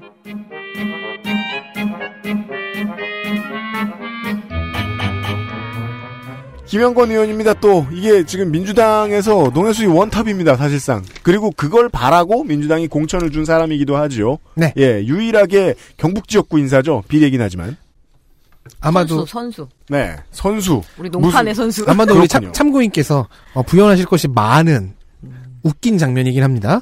알려주세요. 농협이나 수협과 같은 협동조합의 조합원 중에 조합원 자격을 갖추지 못한 사람들도 있다는 사실을 이번에 처음 알았습니다. 그래요? 그러면 조합원이 되면 안 되잖아요. 음. 자, 김영건 의원은 농협의 무자격 조합원 문제도 다뤘는데 수협의 무자격 조합원이 조금 더 재밌습니다. 그래요. 수협은 올해 상반기에만 1,410명의 무자격 조합원을 적발해 조합에서 내쫓았습니다. 어, 이 중에서 사망이나 파산 같은 원인이 아니라 아예 자격 자체가 없었던 그러니까 어업 면허나 허가를 갖추지 못한 사람들이 488명이나 돼요. 음. 그러면은 그 뭐 집에서 그냥 낚시 게임만 하시던 분. 아 대물 낚시왕. 아. V VR로. 그 도시 여부? 도시어부 네. 도시어부 시청하고 혹은, 혹은 교회를 다닐지도 모르죠. 사람을 낚는 어부. 익투스. 세례명이 베드로인 모든 사람. 이 488명은 들켜서 쫓겨나기 전까지 3억 600만 원을 배당받았습니다. 아이가 많다. 왜 숨어 들어오는지 알 수 있는 대목이지요. 그 뭐 뭐 포켓머니가 되겠네요. 쏠쏠한. 김영곤 의원실에 의하면 최근 5년간 수협의 무자격 조합원은 24,972명으로 집계가 됐습니다. 베드로가 이렇게 많아요. 꾸준히 색출을 해내고 있긴 하지만 이 전방위로 속간지 못 속간내지 못하는 수협의 입장도 이해는 가요. 그래요? 왜냐면 이 국감장에서 이제 항변을 하는데 음. 그 법정에서 재판할 때 무죄 추정 원칙 같은 거죠. 음. 무자격이라는 이라는 것이 밝혀지기 전까지는 아 유자격 추정이에요. 그러니까 이 조합원은 정상 조합원으로 간주하고 정당한 배당권자로 보는 게 당연하니까요. 아니 자격을 그렇게 명징하게 파악할 수 없단 말입니까? 뭐 이것저것 조사해야 되는 게 많죠. 뭐 허가는 있나요? 면허는 있나요? 배는 있나요? 이런 식으로. 근데 이상한 점은 그 다음입니다. 자, 수협은 그래도 열심히 지속적으로 무자격 조합원을 색출해내고 있어요. 그런데 전체 조합원 숫자가 늘어납니다. 도시어부가 시청률이 좋아요. 매년 내쫓는데 뒤에 보니까 사람이 더 있어. 그, 그 이만큼 내쫓았어. 뒤에 보니까 또 있어. 그렇군요. 세균전처럼. 그러니까요. 어, 사람이 단성생식으로 불어나나요? 어, 여러 가지 가능성을 생각해보겠죠. 어업이 갑자기 엄청나게 유명 업종이 되었다. 혹은 이런 것도 있죠. 내년 3월 13일이 수협의 두 번째 조합장 동시선거일이거든요. 이건 음모론입니다. 김영건 의원님이 그, 예. 조합장 선거를 앞두고 조합원 숫자가 늘어나고 있다. 저 이거 뭔지 알아요. 제주도지사 경선 같은 거예요. 그러니까 음모론을 만들어 볼 수 있는 미스테리한 조합, 아니, 컴비네이션이죠. 끝도 없이 빠르게 당원들이 불어나거든. 그래서 김영건 의원은 선거가 끝난 다음에 막 그, 그 서로의 자격 논란이 일어서 고소고발이 난무하는 상황을 두려워하는 것 같습니다. 음모가 아니라 수협은 진짜 농협보다 더 심한 곳이라고 보시면 돼요. 그래요? 왜 그렇습니까? 그러니까. 어, 2009년에 피디수첩에서 목포 수협 한번 털었다가 피디수첩도 탈탈 털린 적이 있거든요. 음. 김영건 의원이 제기한 이, 이로, 이 얘기를 제가 한 새벽 4시쯤에 이틀 밤 샌 후에 네- 새벽 4시쯤에 보면서 판단도 제대로 안 되는데 읽고서도 의심되는데 라고 생각을 했단 말이에요. 역시 맞았어요. 어, 수협 선거 장난 아니에요. 진짜. 음. 그리고 농협이든 수협이든 모든 조합의 그 선거가 있으면 고소 고발이 난무하고요.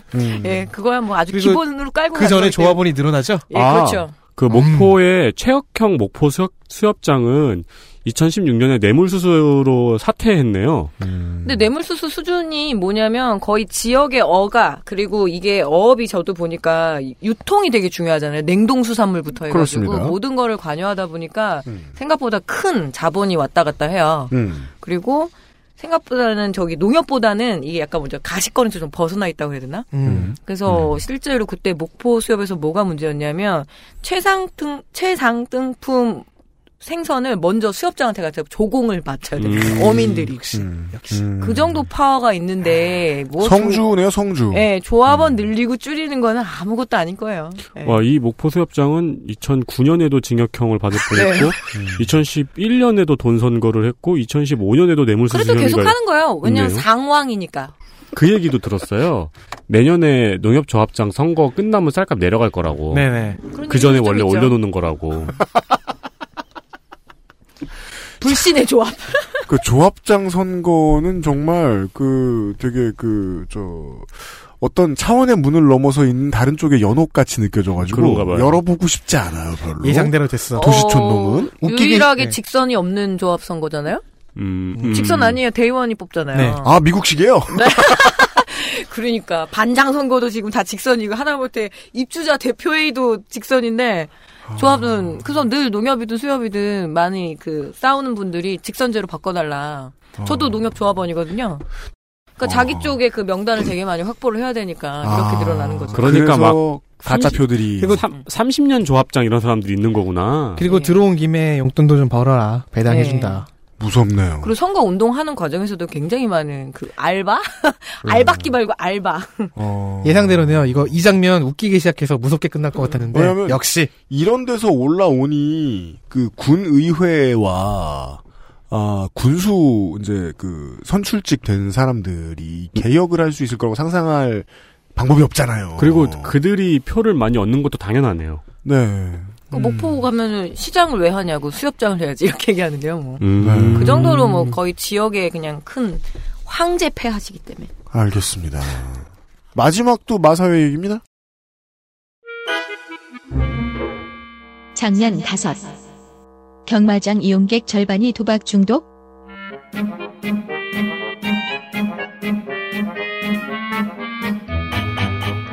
놀라운 통계가 있습니다. 뭔데요? 경마장 이용객의 47.5%가 도박 중독이라고 합니다. 근데 22명 써? 예, 그, 그래서, 그러면서 이제 그러니까 더불어민주당. 되게 처음에는 한 2만 명 넣었는데 그들이 다 중독이 됐습니다. 네. 왜냐면 안에 있거든. 차라리 중독 안 된 사람을 보호하는 상담사를 그러니까요. 그거는 그 지배권 이전이잖아요. 오히려 네, 포지티브하게 가는 게 낫겠는데요. 아, 제가 그러면 보기엔. 되게 그 저 센 기도를 넣어서 그냥 아예 못 들어오게 하는 쪽이 좀 더 도박 중독 예방에는 네. 아, 이렇게 넷이 오랜만에 모이니까 참 좋네요. 고! 더불어민주당 박원주 의원의 지적은 그러면서 도박 중독 방지에 쓰이는 예산이 그 새우깡의 새우 향기 같은 예산이냐. 그죠, 아까 그 얘기. 예. 22명이냐. 0.002%냐 이거를 지적을 한 거예요. 음. 근데 저는 이거에 너무 깜짝 놀란 거예요. 도박 중독이 47.5%라는 게 음. 이게 무슨 청소년 게임 중독에 맞설 수 있는 놀라운 지표잖아요. 그렇죠. 드디어 어른들을 이길 수 있어요. 네. 그래서 관련 기사를 찾아봤습니다. 음. 엄청 나옵니다. 그냥 47.5%만 검색해도 나오더라고요. 음. 기사를 열자마자 눈에 띄는 문구가 있습니다. 네. 경마장 방문객 중 47.5% 괄호 열고 38명. 마사회 망했는데요? 아니 무슨 요파 씨 공개 방송에서 관객 이만큼 오면 우리 회사 문 닫아야 돼요. 무슨 무슨 소리야 이게? 표본이 적어도 너무 적죠. 예를 들면 지금 딱 보니까 38명이라고 하는 거 보니까 80명 조사해서 38명 나온 모양인데. 네, 네. 분당 재생병원 가정의학과에서 경기도의 한 경마장 방문객 80명을 대상으로 조사를 한 겁니다. 음. 2016년 경마장 입장객은 1,316만 8천 명입니다. 그렇죠. 이거는 그 경마장이 있는 지역의 경제력부터 알아봐야죠. 아. 그- 이게 경마장이 엄청 많죠. 화산 경마장까지 포함해갖고. 네. 이게 그 47.5%라는 이 수치가 나온 거는 상관없어요. 안 쓰임은 그만이니까. 아무 의미 없는 숫자죠, 이 네. 근데 숫자는. 이게 국감에 나왔으면 그때부터 문제죠. 그쵸. 기사도 엄청 많아요. 어. 이 10만 이 막권 구매자들 가운데 무려 38명이 이름수 나올 거 아니에요. 그러니까 10만도 아니고 1000만이에요. 천만 그러니까. 박완주 의원 참 낚였죠. 네. 안 됐네요. 열심히 하는 양반인데. 그러게. 네. 엘리트 플레이어를 선정하고 2018 국정감사 기록실을 마무리하겠습니다. 아니, 맞다. 어, 그, 농축 참고인은 말하고는 별 관련이 없으시죠? 예, 말하고도 관계가 없지만 그건 알고 있어요. 뭐요? 그러니까 농업 관련해 뭘 알고 있잖아, 이거 봐. 물어봐야 돼. 어, 그 취업할 때 가장 선호도 높은 마사회가 짱입니다. 네, 맞습니다. 아, 그거는 그, 공기업을 꿈꾸는 그 예, 구직자들의 예, 일순위 예. 마사회. 그러니까 뭐 다 동서양을 막론하는 게 아니라 모든 전공을 막론하고.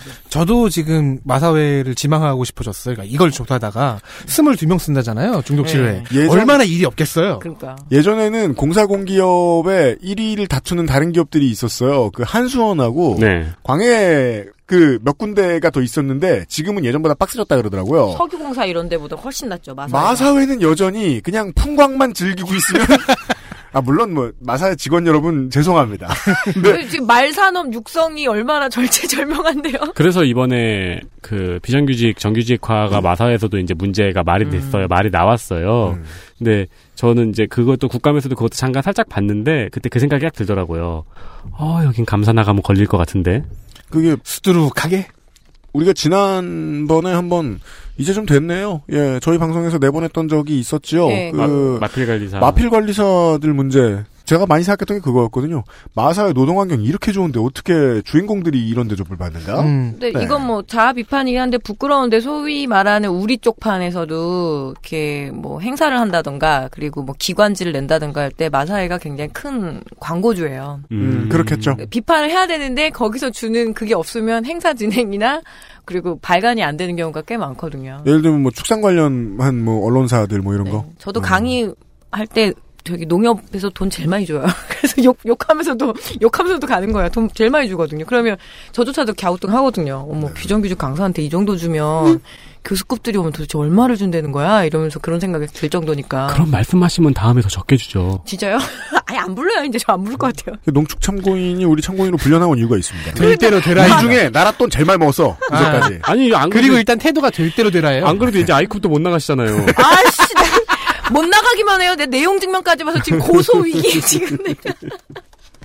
그러고 보니까 그 마사이도 그렇고 관계는 없지만이라고 하면서 얘기는 많이 푸세요. 네. 아까 수협도 그렇고 내륙이라서 바다는 모르신다면서요. 아, 네. 제가 어촌 사회론을 1년 강의를 했습니다. 강의를 하셨어요, 심지어? 심지어 대학원 수업. 괜히 참고인으로 농축해서 부른 줄 알아요? 어, 농해수 엘리트 플레이어 확인하시죠. 이번 국감의 마지막 순서입니다. 엘리트 플레이어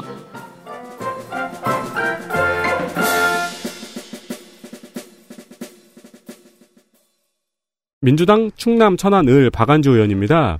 과도한 유통비용 지적, 수협 물류용기 사이즈 이것도 재밌더라고요. 물류용기 사이즈가 통일이 안 돼서 물류비용이 뻥튀기 돼 있다는. 네. 음. 당연합니다. 20kg, 40kg 막뭐 이렇게 다 나뉘어져 있어가지고. 아니 우리 저 페트병 뚜껑이 왜 동일하겠으며. 그리고 농협의 비정규직 채용 불균형 등 참신하고 전문적인 지적으로 국감을 채웠습니다. 농해수에서 참신하기 힘든데요. 네. 오늘 나온 이슈와 장면들 대부분에 음. 박완주 의원 이름이 있어요. 네. 저희가 얘기하지 않은 것도 있어요, 심지어. 네. 그러니까 얼마나 많이 뛰는가. 음. 일단 굉장한 활동력이고요. 네. 그리고 그 활동력으로 상대하는 게 왜 농협과 수협인가. 너무 많이 뛴 음. 바람에 천안도 농협화 엄청 세요. 예. 음. 그래서 박용진 의원만큼 용감하다고 봐요. 그거 부분. 네, 제가 얘기가 한 게 그겁니다. 뭐 다음 선거 버렸나? 아, 제 믿음은 이렇습니다.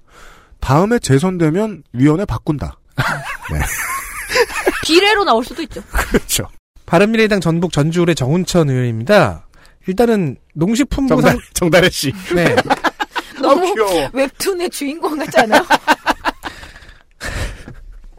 일단 농식품부를 상대할 때 약간 신나 보였어요. 그, 그건 좀 보였어요. 특히 네. 쌀값 얘기하고 이럴 때 되게 나 잘함. 아련, 아련한 표정과 그, 내가 자신 암. 네. 있는 표정. 그러니까 농식품부 장관일 때 생각이 났을까요? 뭐 자기 자신도 뭐 로비 전문이긴 하지만 농업인이었고 장관도 한 만큼 그 전문성 자체는 확실하게 발휘를 했어요. 그런데 갖다 써야 되는 영역이 큰 기업이 있는 그 육계 쪽은 좀 애매하다. 뭐 이런 식의 제한이 좀 있는 그런 문제. 가래만 하지 않아요? 이렇게 스케일이 딱 가래. 작고 시다. 하지만 그걸 이제 갖다 대야 되는 근데 부분들이 되게 거친 많아요. 거칠해, 거칠- 아, 거친 맛은 있어요. 말을 잘 못하거든요. 그리고 겉과 속이 다르고. 그런데 유능해. 그래서 그- 눈에 띄어. 잘해. 어떻게? 이번 국감의 바른미래당의 코드는 제가 알려드린 그대로입니다. 예, 중앙당이 안 불러서 공부할 시간이 많았다. 네. 다음은요? 어, 평화당의 전북 김제 부안 김종혜 의원입니다. 네. 그 쌀값사, 아, 쌀값과 농민에 대한 절절한 발언, PLS에 대한 일리 있는 지적 등을 보고 있으면은 약간 너무 농민 입장만 대변하는 거 아닌가 싶은 생각이 드는 게 장점이자 단점입니다. 칭찬이네요. 이상하게 수협 해수부 해경한테만 좀 날카로운 느낌도 듭니다. 아 그래요? 네, 바다를 좀 싫어하세요. 이쪽은 농협 쪽에는 농협과 농협중앙위에는 많이 너그러우세요. 네, 그런 게 없는데 수협하고 어, 그쪽 해수부 이쪽에는 되게 날카로웠어요. 부안 김제 국회의원은 쌀을 대변하는 국회의원일 거예요, 아마도. 부안에 채석강도 있고 거기 부안에 피조개도 유명하잖아요. 그래요? 어 그럼요. 부안에도 그래도 회도 많이 먹어. 저는 뭐 저도 광어록도 구분 못하기 때문에 아. 피조개는 조개가 조개를 열었는데 빨가면 그게 피조개인 거죠. 그 멍청이 셋이랑 아니 이게 제가 죄송합니다. 그 지난 지선 때부터 꾸준히 지적해 오던 문제거든요. 일부 의원실을 제외하면 평화당은 움직이지 않는다. 음. 움직여도 소리를 내지 않는다. 네. 평화롭네. 움직이기도 하고 소리를 내는 분야입니다. 유일하게. 아. 예, 농해수위에서. 확실히 그, 그 민주평화당이 농해수위에서 제일 노력을 많이 하고 있어요. 쌀값, 네네네. 쌀값 얘기할 때도 목소리가 제일 컸고요. 왜냐하면 정동영 의원실이 그 분양원가 공개하라고 이야기할 때 우리는 민주평화당이 잘하는구나라고 생각하지 않아요. 박지원 의원실이 법사위에서 큰 소리 칠 때 민주평화당이 잘한다고 생각하지 않는다고. 네. 근데 농해수위에서는 민주평화당이 잘하는구나라고 일- 읽혀집니다. 네. 네. 민주당 비례대표 오늘 제일 이름이 많이 나왔죠. 김- 주인공입니다. 네, 네. 김영건 의원입니다. 네, 어, 위원회 원탑 그렇습니다. 글로벌 기업의 재생에너지 사용 요구, 귀농귀촌 정부지원금 사용 실태, 농산물 가공센터 방치 문제, 선거 앞둔 수협의 무자격 조합, 집회 개수기에서 발생하는 미세먼지로 인한 노동 문제. 우와! 대단하지 않습니까? 우와, 짱이다. 마, 사회나 농협에서 이제 집회 개수기로 인한 미세먼지 또 인해서 노동 문제가 발생한다는 것까지 지적을 했어요. 그러니까 국감 안 했으면 큰일 날 뻔했습니다. 네. 그러게 말입니다. 그리고 이 사람도 방완주 의원과 함께 농협 수협을 모두 털어내는 전투력을 보셨습니다. 네. 아무래도 비례대표고 음. 하다 보니까 그런 것 같아요. 네, 그리고 정운천 의원과의 호흡도 잘 맞고요. 그러면서 또 박완주 의원과도 많이 겹치고요. 저는- 재밌는 사람입니다. 사실 김영건 의원에 대한 히스토리를 잘 알 수는 없습니다. 이 분야의 문외한이라서. 다만 정말 얼마나 잘했는지는 조금만 들여다봐도 알 수 있었습니다. 네네. 보좌관들이 꽤 유능한 걸로 알고 있고 저도 저 같은 이런 말단 제하의 강사한테까지도 전화가 왔어요. 음. 작년에 뭐 뭐하라고요? 계란 같은 거, 육개 같은 거 의견 청취하고 싶다고. 아 진짜요? 네. 그럴 정도로 좀 보좌관들이 되게 부지런하고 김원근 의원 자체도 어쨌든 농민들하고도 굉장히 좀 이렇게 스킨십이 좋아요. 제가 보니까 오. 그래서 뭐 지금 현재 이계호 장관한테는 미안한 말이지만 농민들은 좀 은근히 김영건 장관이 김영건 됐으면 의원이 장관이 좋겠다라는 됐으면 좋겠다. 말이 좀 나올 정도였으니까 나름대로 그래도 포지션 되게 잘 잡는 것 같아요. 균형감은 좀 있는 편. 네. 이게 이제 뭐 전남북으로 돌아갈 차례이기도 했고 어, 선수로 보았을 때도 이계호 의원이 장관이 될 가능성이 매우 높다는 거는 대충 이제 그 저 뭐지 이거 구찌 그 손가락 이거 뭐냐 이게 샘 어느 것을 고를까요? 수지침을 지금 뭐 하는 거예요? 의미를 알 수 없는 손짓을 하고 아, 이렇게 있어. 육갑을 짚어보면 아. 이계호 의원이 장관이 되는 게 네. 맞았다는 건 알겠고 그 김영건 의원은 또 앞으로 숙제가 있잖아요. 지금 비례로 밀려 들어왔고 네. 능력은 보여줬는데 경북과 살아남아야 돼요. 음 맞아요. 또 심지어 그, 그 사람이 원래 의령이었나요? 그랬을 거야 아마. 그랬는데 지금 사무실 구미해냈습니다? 네. 지금 불타 죽어요, 지금 2년 뒤에. 그, 다음번에 살아남았을 때는 이제 집권이 어떻게 되느냐에 따라서 김영건 장관도, 예, 내다볼 수 있겠죠. 어쩌면 뭐 다음 이계호 장관 출마한다고 하니까요. 어디에? 대통령? 아니요 국회의원. 아, 아, 돌아와야 돼요. 김영근 네. 헷갈렸어요. 의성 의성. 저도 네, 헷갈렸어요. 의성, 의성. 네, 경북 네, 의성군. 음, 구미을 지역인 인동에서 사무소를 열었다. 네. 그, 네, 김현권 의원은 앞으로, 예, 그, 농해수위의, 그니까 그, 전문 엘리트 유닛. 네. 네. 나이도 젊고요.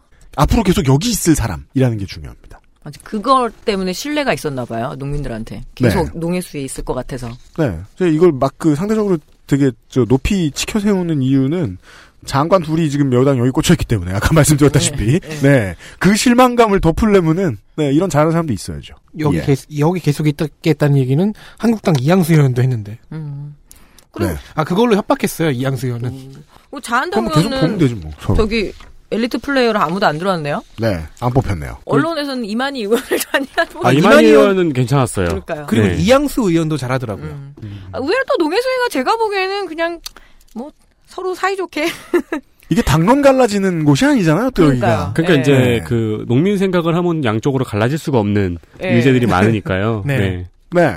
농해수의 시간, 마지막 농해수의 시간에, 어, 정은정 농축 참고인 수고 많으셨습니다. 오늘 거의 뭐, 그러게 안 개- 불러 개인 토크 저는 뭐, 콘서트였습니다. 예, 저는 진행 안 했습니다. 안 불렀으면 큰일 날 뻔했네요. 그니까 말이에요. 네. 그러니까 왜 나를 생각 안 한 거지? 라고는 이런 수습할 수 없는 말을 던지고. 위원장이 출석을, 예, 종용학 시키길래, 예, 제가 불러다 왔습니다. 제가 불렀어요. 감사합니다. 네. 2018년 국정감사 기록실을 마무리하도록 하겠습니다. 이게 작년하고 그 포맷 바꾸느라 처음에 고민을 많이 하긴 했는데 그때 고민하고 저는 사실상 뭐 머리 쓰는 노동은 끝났고요. 저 덕질 간사하고 위원장이 다 했고요. 예, 덕질 간사하고 위원장의 퍼포먼스로 지금 버텼고요. 두 주 동안. 네. 들어줘서 감사하고 이 다음 주에는 다음 주하고 다다음 주에 이 국감에 나왔던 몇 가지 이야기들 중에 그 보충 설명을 들을 만한 아, 참고인들이 더 있어요. 증인들이 더 있어요. 그들 중에는 어, 그 알씨를 들어서 내가 어떤 짓을 했다라고 말하는 사람이 또 있어요. 진짜요? 지겨워 죽겠어. 그래서 아 우리 그 후디 언박싱 영상 올렸잖아요. 뭐? 네. 그 임종민 지회장님이 댓글 달았더라고요. 아 봤어요. 아직도 우리 지회장님은 계속 댓글과 왜냐면 우리 저 저 노동 락스타께서 그러니까요. 그 이 2018년 XSFM 후디를 가장 먼저 받은 사람이거든요. 네, 세상에 하나 있는 6개월 음. 전에 받았어요 시제품을. 그래서 디자인이 달라. 근데 오. 그걸 입고 임단협 할 때 사진 찍고 다녔다고. 네. 아무튼 후디 아 그렇구나 고마워요 지금 오늘 며칠이야. 오늘이 11월 3일이잖아요. 일, 일. 나 아, 방송 나가는 나가는 날. 건 3일. 네. 다음 주 토요일에 후디 팔겠습니다. 네. 네. 유면상 PD가 고민이 많아요. 선거 방송 때랑 국감 방송 때 청취자는 느는데 액세스몰이 장사가 안 된대요. 방송 듣고 끊어봐. 네. 그러니까 다음 주에 부디, 예, 어, 페이하시고요. 예. 비상시국 대책회의 물러갑니다. 두 주 동안 들어주시느라 수고 아, 많으셨습니다. 나 할 얘기 하나 있었는데. 해요? 그, 이번에 이거 준비하면서. 네. 저희가 제일 고생했던 게, 뭐, 2.5, 회, 2.5년차 국회, 아, 2.5년차 국감이라서 아마 뭐, 이런 거겠지 하면서 자료가 없다, 없다 얘기했잖아요. 네. 근데 저는 제일 아쉬웠던 게 국회 TV였습니다.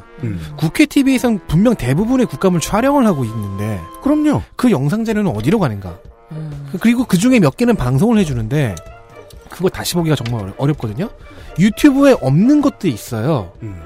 국회 TV에 유튜브에 채널이 없는 거- 것은 정말 구하기가 어렵습니다.